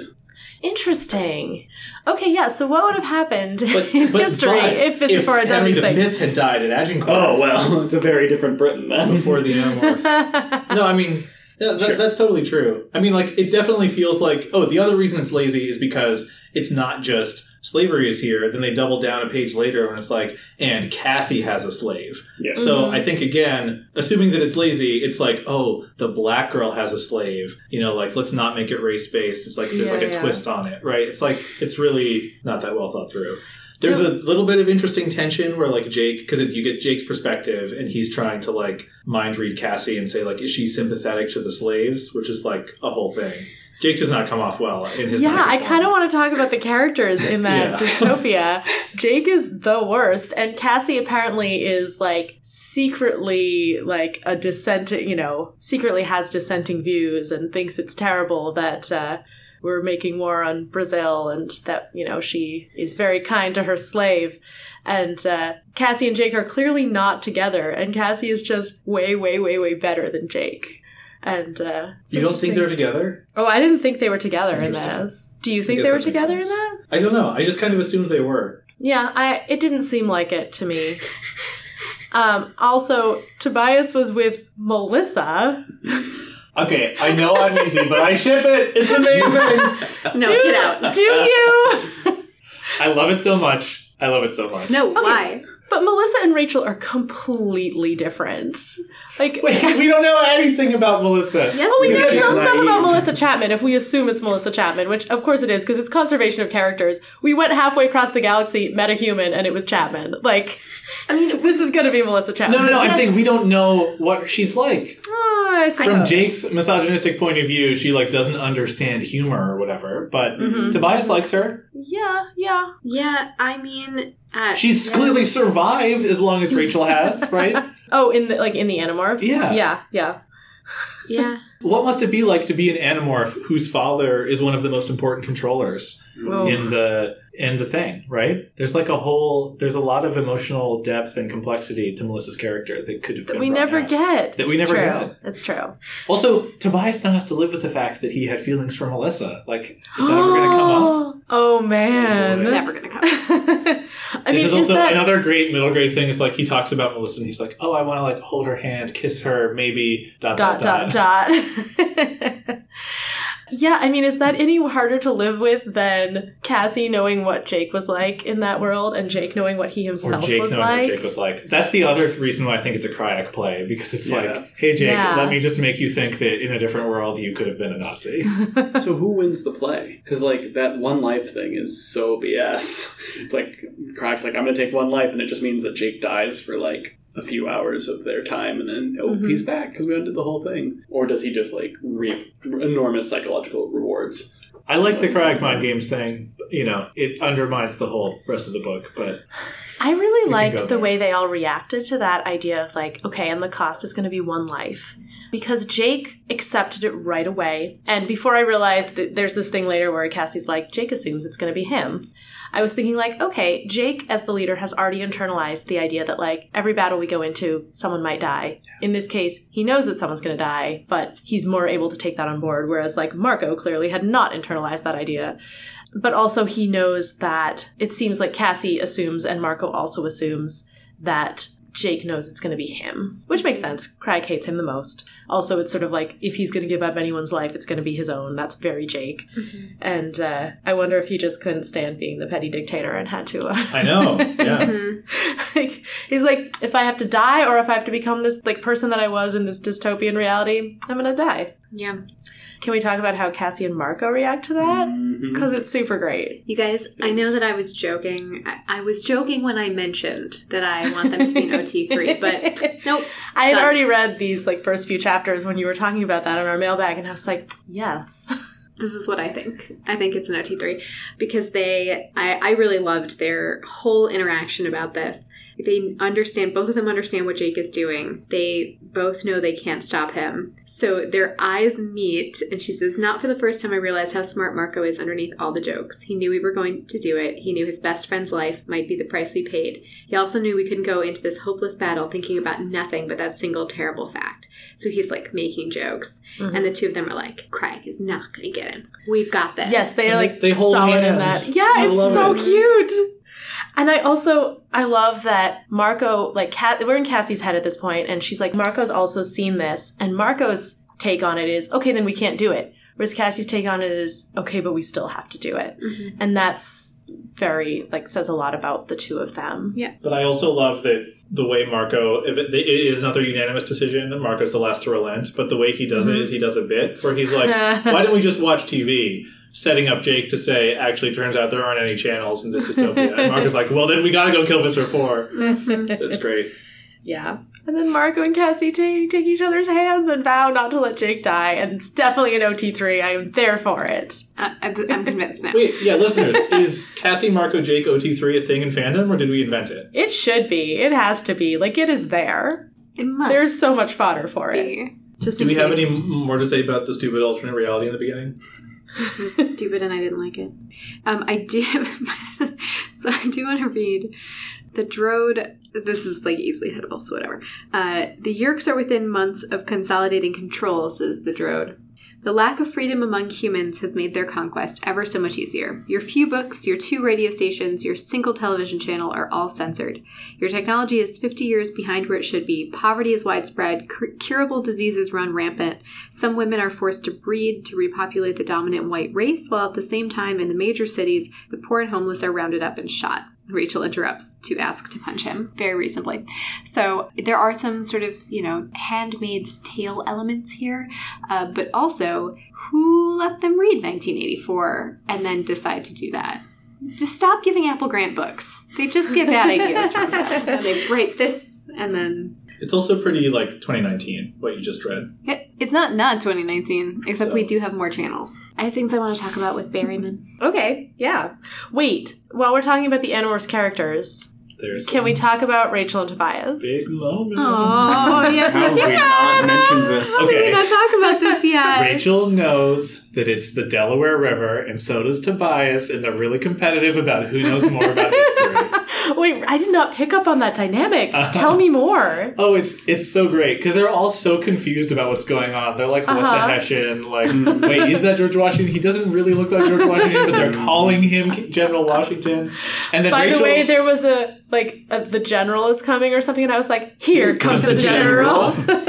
oh wait, while we're talking about that. Jenny, we've been talking for a long time about what our Animorphs musical could be. oh, I think we should do a oh, Hamilton Yeah. inspired musical adaptation of Megamorphs 3 as our Animorphs musical. Amazing. Yeah, you're right. It'll just be, as you, you were telling me this earlier, songs about how the kids don't know anything about history. just the songs would be really confused. Can we at How some does an Andalite, a bird boy? as long as one of the songs centers around the phrase George National Daddy, National Daddy! Rachel! Yes. Really dropping the epithets there. I know it didn't mean that in the 90s, but I laughed so hard. Are we sure it didn't mean that in the 90s? oh man. La, la, la. National Daddy. George Washington, National Daddy. I just, I can't. You know what I'm really sad about? musical. That we can't title our episode that because it's a quote from the book, but it's just National Daddy. No, the and the the chorus should be something about like National Daddy, National Baddie. So That would be very anyway, funny. yeah. Sorry, you were talking about Rachel and Tobias being Was I? competitive about knowing about Oh yeah. history. So anyway, Rachel like swoops in and she's like, obviously this is like the Delaware River, you know, like, and saying all this stuff. And they, whenever they time travel, they get separated again Mm-hmm, for like stupid plot You reasons. get there like way or narrative after reasons. Visitor It doesn't make any yeah. sense. Um, their their uh, quanta are not properly attuned or whatever. Yeah, but then Tobias comes like swooping in, and he's basically like, "Hey, I know where we are. You know, like this is Washington. Is I just saw George Washington get into a boat. This is the Delaware River." Rachel's like, "I know that," and they're like going back and forth. Marco's like, you could recognize him, and he's like, of course. Yeah, let me see if I can find if I have the national quote. Yeah. It was really striking and not exactly something that I expected from Tobias. Th- How completely off the rails he went every time Rachel was in serious danger. Yeah, Because, I mean, this was one of the cases where they aren't fighting the Yeerks, so of course they do way worse than they normally do. Like Battle of Agincourt, where Marco and Rachel and Cassie end up in this totally stupid situation where they're in the middle of the battle and like being stepped on in bird morph. How are they trying to get out of that battle, Jenny? Uh, do you mean the thing where Tobias morphs Hork-Bajir and rides in on Jake morph as a horse and no, rescues that's them? in the that. Yes, I meant specifically how are Cassie, Rachel, and is it Marco? It's Marco. Cassie, Rachel, and Marco trying to get out of the battle. I- I- how are they I'd just like you to to picture Horse. this because it is hilarious. Cassie, I love this so the two, Oh, yeah, okay. the two birds have been taken down by arrows, Uh-huh. and they're about to get crushed under the weight of all of these soldiers. And so Cassie, in her horse morph, comes galloping across the battlefield to save them. But she is a horse, and they are birds. So her solution to this problem is jump up and grab my legs. and so somehow there is a horse galloping through this battlefield with an an osprey and a eagle, a bald eagle, which has a six foot wingspan and probably weighs a, about as much as a horse, gripping their legs as she tries to get out of the battle. It is But of course, she's a horse in a battle. She's not going to make it. what I love about this is that Rachel is Cassie's damsel for once. it's so true. And then, like, Cassie gets impaled by a spear and falls on top of the birds, protecting them from being killed in the middle of the battle. And Cassie's thinking, you know, I might bleed to death, but if I demorph, then Rachel and Tobias might get crushed. Oh, very she's wonderful. But yeah, Tobias like loses it. Yeah. He um Because Ax is like, oh, I found Visser 4. And Tobias is like, forget Visser 4. Rachel's down there. And Ax is like, um, she can't do more if that would be dumb. And Tobias is like, shut up! This can't happen! Ellimist, Crayak, get us out of here! Get us out of here! Like, multiple times in this book, he's like, I, I quit. Like, we Yeah. quit. We want to get out. Yeah.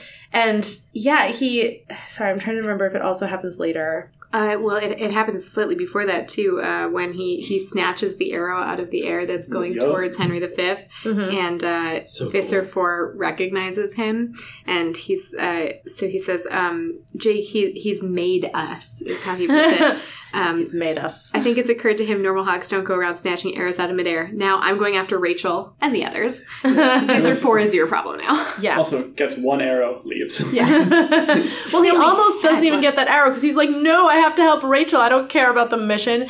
I don't know if this is something we've seen, like, certainly not as strongly. Rachel's usually not in quite this much trouble, and I guess Tobias isn't in a position to observe it like this. What's but, interesting is that after he thinks Rachel's dead, he's like way more on top of everything. Hmm. Like when they I show up don't in know. I he's think like, okay, Tobias- I'm gonna get Tobias is a loose cannon in this book. Yeah. he so first of all, perpetrator of the worst time travel atrocity previous to this book. yep. Yeah. And then he he kills Hitler. right, he kills By Hitler. accident, Right. He, Yes. He kills which all, we're also precious about. all world Hitler, which we could talk about. Should we just talk about it briefly?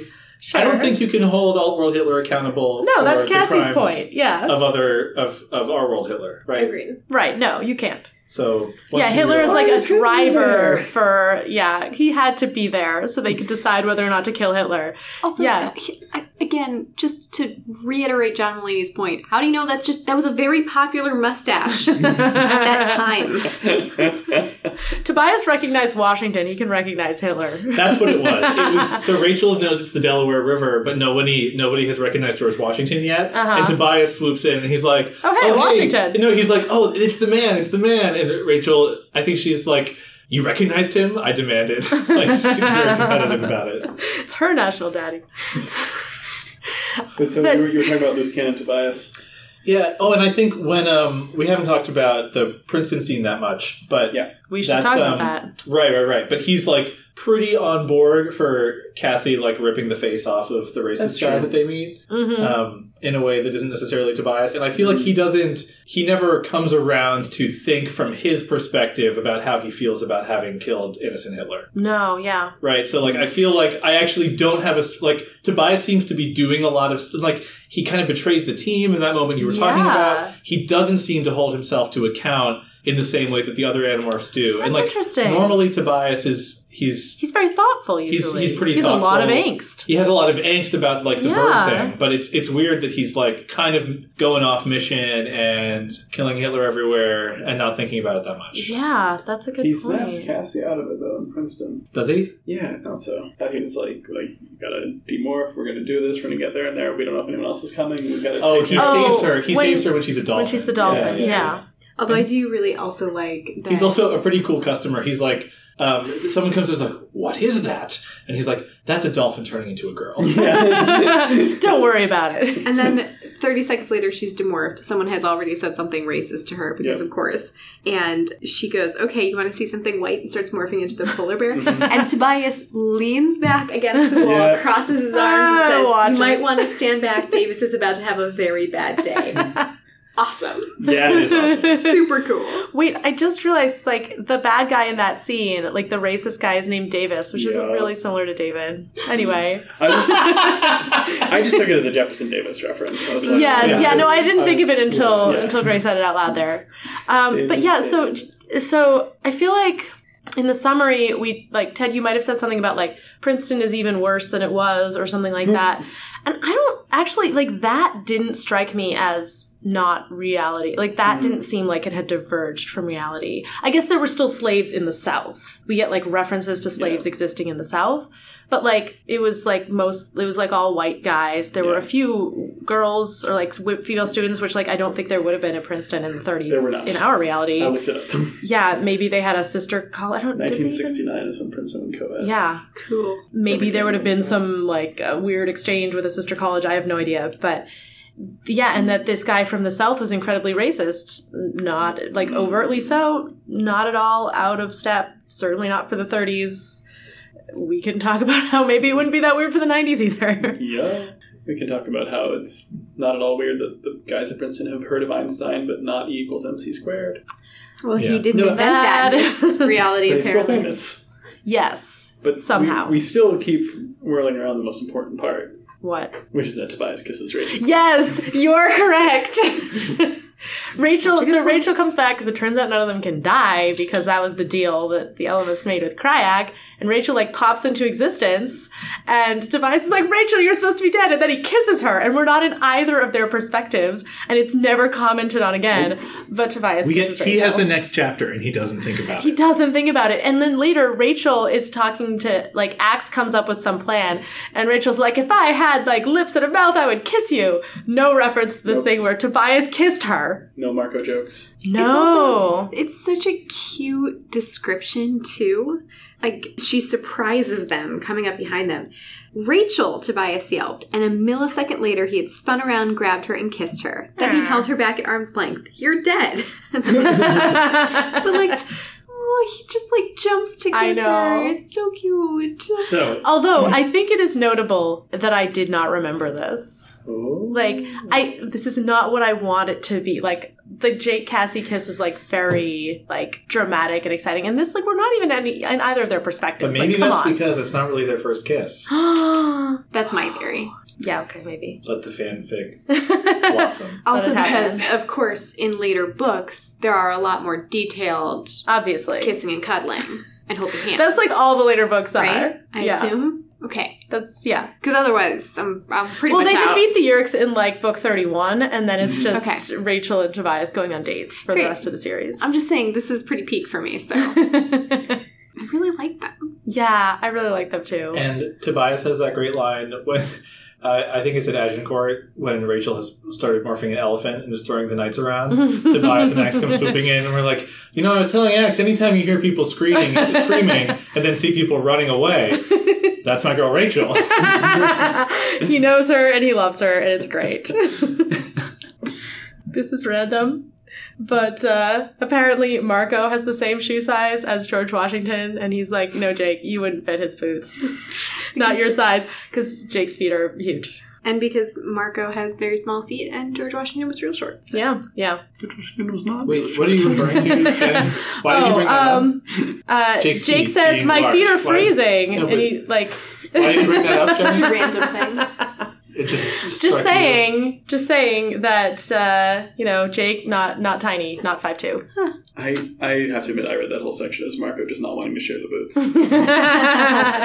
but I also liked that Marco knows Jake's shoe size and has you know Also, yeah, been that, evaluating this. that whole scene is very funny. It's like right before Jake gets killed, like suddenly. But like Marco's like, they're like, why was George Washington crossing the Delaware? And Marco's like, to go hang out with the chicken on the other side. He's saying it to a Marco is also in human morph next to Jake, and he's like, he can only mutter Yes. because the other soldiers are like, "Who's this crazy person talking to a horse?"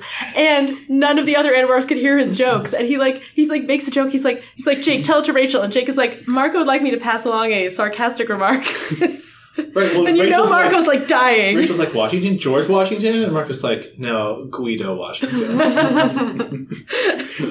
oh man. I have a question. Okay. Are they gonna go find the time matrix, please? Yeah. So where's the time matrix now? It's back in the construction site, apparently. yeah. Interesting. Wait, what are they going to do with the time matrix? Prediction corner, Gray. They're gonna leave it in the construction site until somebody else. So they're never it, going to use it it. up and makes they're a never problem. going to use the time matrix. I mean, I'm sticking with that. What's Elfangor's secret, Gray? so embarrassed, you guys. But yeah, uh, we don't know. Like, do the Animorphs go to the construction site? Like, do they hide the time matrix the same place that we don't know where they've hidden the morphing Well, it's, cube? it's never been It's never moved. been moved. No, so the I but think now it's in the construction site, and at least one person found the it there. Ellimist and Crayak reclaim it, right? Like the whole point Do was to get it back so that nobody could mess with it. Is it time for it to hatch? They're like cleaning up their loose ends. Yeah, but it doesn't say that. What it says is it's back where it was when they where it, it's Hmm. back underneath the construction site. Waiting for the next time travel book. Start predicting that every third book from now. no, no, they never use the time That's gonna be- matrix. It's in 37. Yes, we're Everyone, everyone dies but Rachel, and she's like, "All right, I'm gonna go use the time matrix, morph a giant anteater, and just mess stuff up." Let's just do it. Amazing. Finally using all these things. This is also completely random, but on the subject of the OT3, Marco and Jake are getting on this boat to cross the Delaware, and Marco says, Ah, yes. He mutters to Jake, the love boat takes a detour to hell. Which also, like, 60s reference again? Yes, and also then he makes a Titanic Oh, reference about true. like Leonardo DiCaprio dying in the waters. Yes. No, clearly he and Jake and Cassie, this is going to be a thing. Mhm. I'm really looking forward to it. I thought it was interesting that in this past, where they are exaggerating a lot of the problems of the past, and in this series, where they have had age inappropriate people hit on Rachel before, they choose a 13 year old on the the ship to uh, be the one who's creeping on Rachel. I'm like, were they just trying to avoid having an adult creep on her in this book where all these terrible things are happening? I think so. It's weird. They Yeah. choose, I'm they fine choose with to it. Just want to highlight that 13 year olds could be in war in the early 19th century. Yeah. I do love that moment where when Rachel appears at the Battle of Trafalgar, she's just like standing on top of a ship, looking like an amazing badass, like she always is, right? Like, Yeah. of course, Rachel's just going to appear there and be like, "Hey," and then like they were like, "What's this girl doing here?" And she also has like unnaturally good skin and teeth and hair. Mm, right. It's- Yeah. And is wearing very few clothes. Yes. Of fabrics that will not be adapted for a long time. so true. So we learn in this book that Rachel and Jake are Jewish. Actually, what Rachel says, actually, maybe what both of them is say is that their dads are Jewish. Do we know exactly how they're related? They're cousins through their fathers. Through their fathers. Yes. So their fathers are brothers. Okay. Yeah. Okay. So does Rachel not think of herself as Jewish?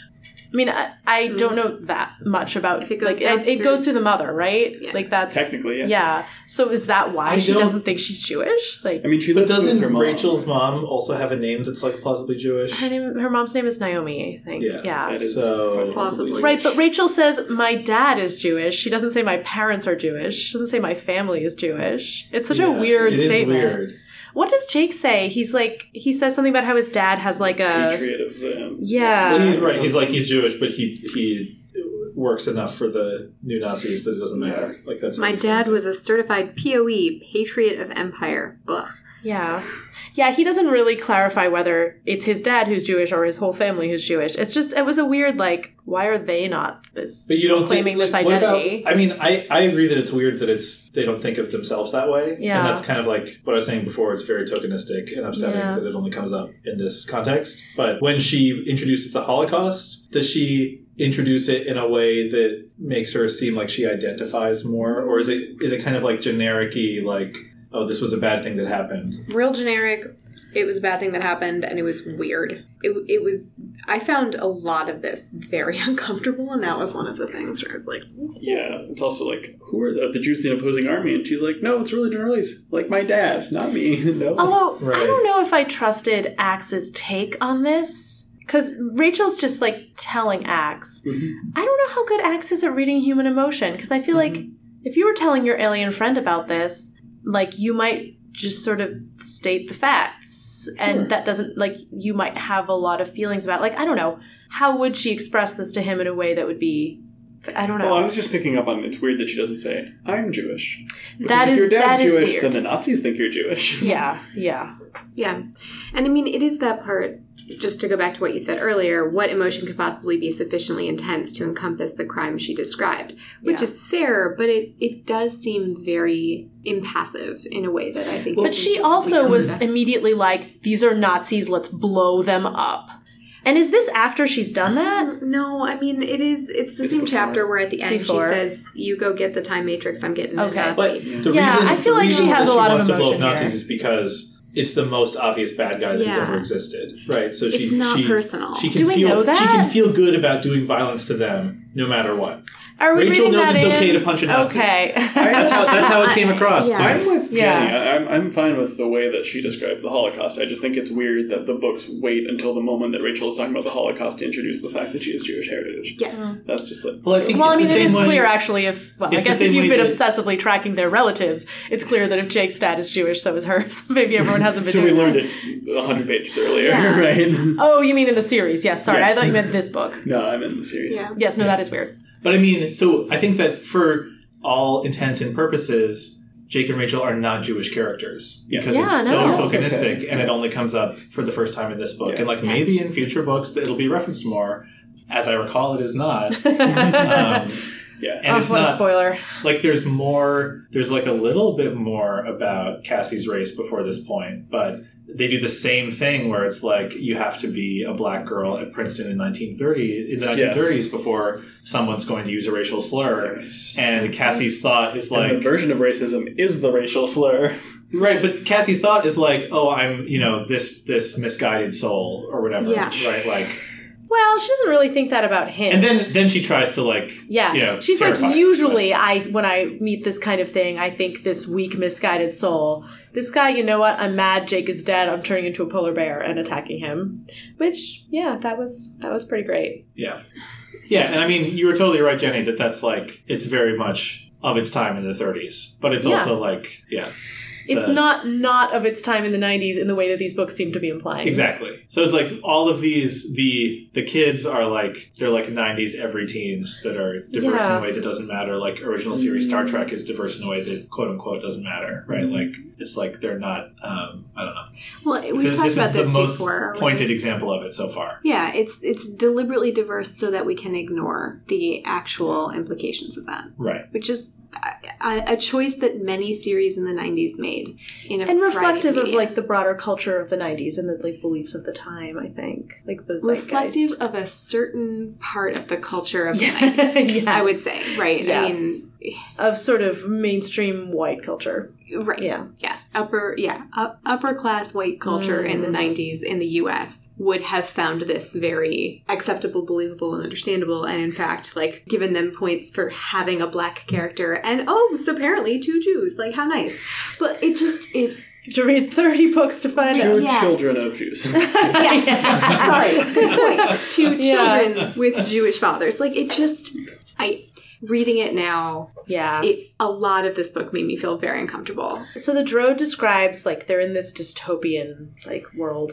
The Drode says, "I will tell you about your reality. Your country is an empire ruled by terror and torture. It has made war on the nations to the south." Wow, this sounds so different from our reality. Thank goodness this isn't our world. Yeah. It goes on to say it slaughters people it calls primitives and enslaves anyone with an IQ below 80 as well as anyone born with what you call defects.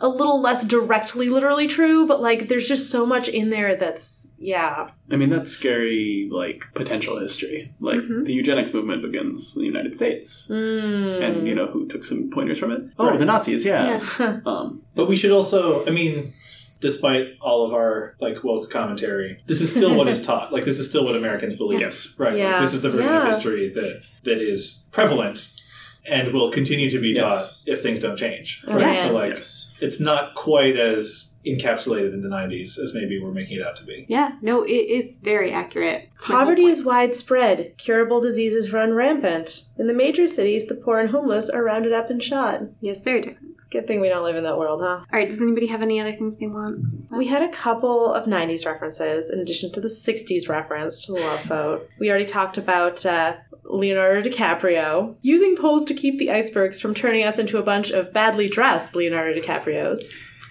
We had a Pong reference, which I don't know enough about the history of Pong. Was it that it, like it was a thing before the 90s? Yes. Pong was not invented in the forties though.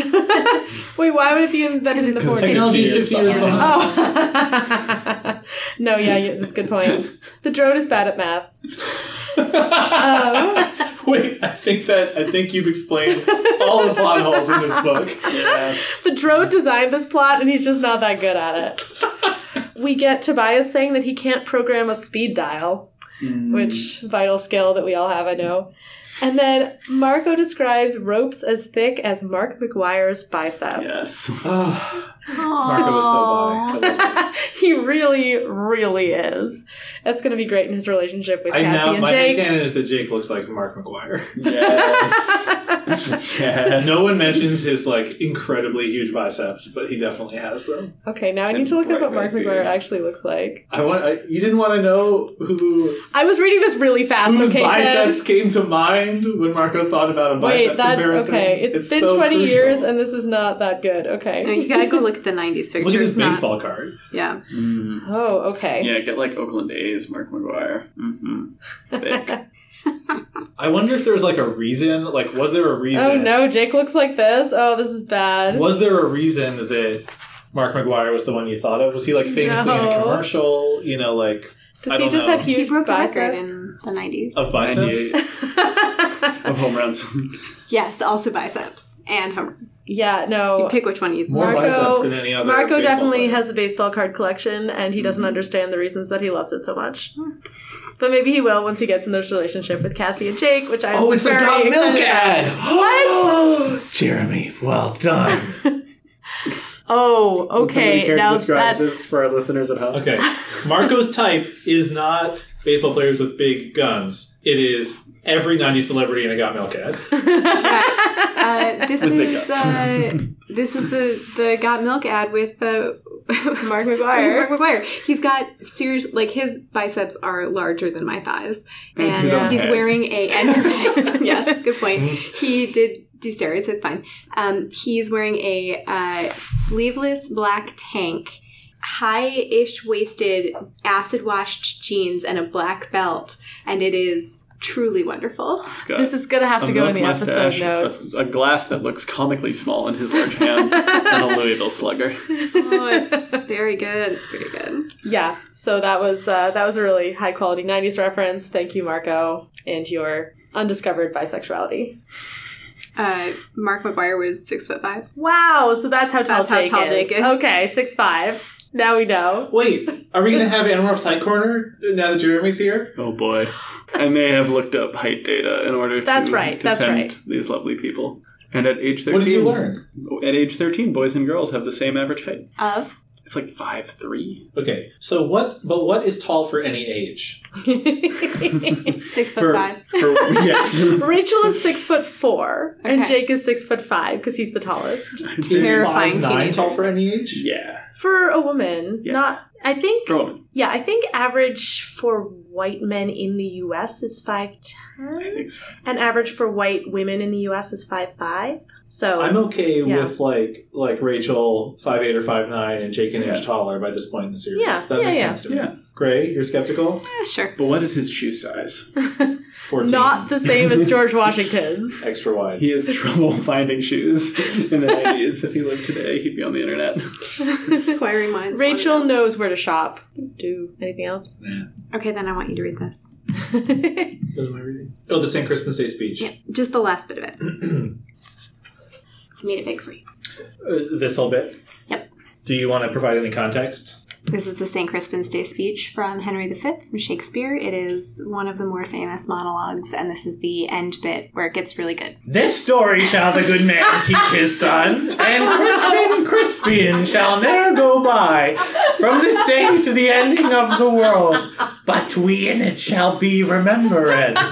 We few, we happy few, we band of brothers. For he today that sheds his blood with me shall be my brother. Thanks, I hate it. Uh, we should clarify. do. Gray did not ask for this to be read in the Drode voice. Emphatically I'll- not. I'll. uh We can save that. Um, would- we can put that in our blooper reel. It's gonna be great. I think it was perfect as it was. All right, are you ready? This story shall the good man teach his son, and Crispin Crispian shall ne'er go by from this day to the ending of the world, but we in it shall be remembered. We few, we happy few, we band of brothers. For he today that sheds his blood with me shall be my brother. Be he ne'er so vile, this day shall gentle his condition. And gentlemen in England now abed shall think themselves accursed they were not here, and hold their manhoods cheap, whilst any speaks that fought with us upon St. Crispin's day. Aw, that was great. And then they all go out and die. Oh yeah, yeah. I mean, that was kind of the, the point of that scene. All right, should we predict book thirty? Jeremy can't help because he's read it already. Sometimes our guests get to help, but not you. What's book 30 called? I want her to predict uh, Megamorphs the 4. reunion. They're too young to have a reunion. it's a grade school reunion. I'm sorry, I wasn't supposed to tell you that. Ah, No, we have the Megamorphs books predictions like within the normal cycle. It's just the Chronicles books that aren't. Okay, Marco was also the one. So it's a Marco book. He's turning into a cockroach. It's terrible, predictably. Wow. Um, my question is, Marco also had to turn into the spider. Do the cover Hmm. artists also not? well, Jake had to turn into a fly, and Cassie had to turn into a Yeerk. Yeah, all right. The year was real bad. Just this cockroach is terrible. Oh, picture three is so gross. It's not great. It's really not great. It's kind of cute. What is wrong with you? A lot, apparently. Just seriously disturbed. Concerns. Yeah, you should. Um, is this one where I can look at the inside picture? Yes, Oh, have you looked at it already? I found it. Yeah. Okay. Um, Does that mean it's not helpful? Hmm, okay. Okay, well, it's a Marco book. He's turning into a cockroach. Um, and the little cut text thing is uh, Marco must make the ultimate sacrifice. Hmm. It's called the reunion. And He's giving up his, you know, Pong machine. He already did. uh, so the last time we talked about this, I, I said uh, this was going to be the book where Marco's mom comes back, and I'm Okay, sticking with that because okay. reunion maybe. Interesting. So does she Oh. attend Against the elementary school reunion? No, I Is think that it's what happens? their reunion. Oh, okay. So they have a reunion at the elementary school reunion? Is it okay. Reunion Island? It might be. Yeah. That was a Um, little geography joke. I liked it. Okay, so what else happens? Um, I have other questions, but finish your prediction first. Okay, so his mom comes back, and the ultimate sacrifice is uh, is her. So he has to Mm, somehow sacrifice her in order to continue the fight against the Yeerks. And I don't actually know what form that's going to take. Maybe, um, or maybe it's the sacrifice is uh, her like thinking he's dead or something like that, so that there's no chance of a future reunion round two. mm-hmm. Interesting. I want to ask about the logistics of her return Okay. because she's dead, Mm. except for like submarine noises, right? According to what we know. Sure. So, like, medical term? what brings her back if that were to happen? Well, she was in the submarine, Okay, and then but like, what's Visser One doing that they have to reunite? Oh, um, oh, I see. Uh, I think she is still part of the invasion force. She's been running some reinduction seminars on the Blade ship, oh, I love that. Amazing. I love that. that And, makes the uh, reinduction seminars make a lot of sense. Didn't we decide that Visser 3 was really just sick? So is she just like caring for a sick Visser 3? no, she was um, every so that. every day she'd go in and like throw things at him. It was less caring for and more antagonizing on his sick bed. okay, so she was on the ship trying to kill him while he was sick. Yeah. Because he was weaker. something you like know? that. Okay. Yeah. Um, and she's been recuperating from injuries sustained during said underwater exploration thing, uh, and also helping with another aspect of the invasion, um, where they uh, have an outpost in uh, New York City. Oh, Cool. Good prediction. Love it. Great. Yeah. Looking forward to that reunion. Me too. Big Apple. Are they going to have the reunion in the Big Apple? Uh, yes, but Marco's going to be a cockroach in the apple at the time. oh, no. That's amazing. yeah, All right. no, that's going to be good. Thanks for coming back, Jeremy. It's so Our great to pleasure. have you. Let us know when you have another very small rant. We'll have you back. yeah, yeah, you keep telling me about these rants. The second read of this book was not as bad as I expected. If you want to find us, we are at animorphology.com and at animorphology on Twitter. Subscribe on Apple iTunes, Spotify, Stitcher, or wherever you're listening to this podcast. And don't forget to rate us, review us, and recommend us to your friends. And if you want to read along, you can find a link to the Animorphs ebooks on our website. So I made another note that just said, "Oh man, someone f- up history."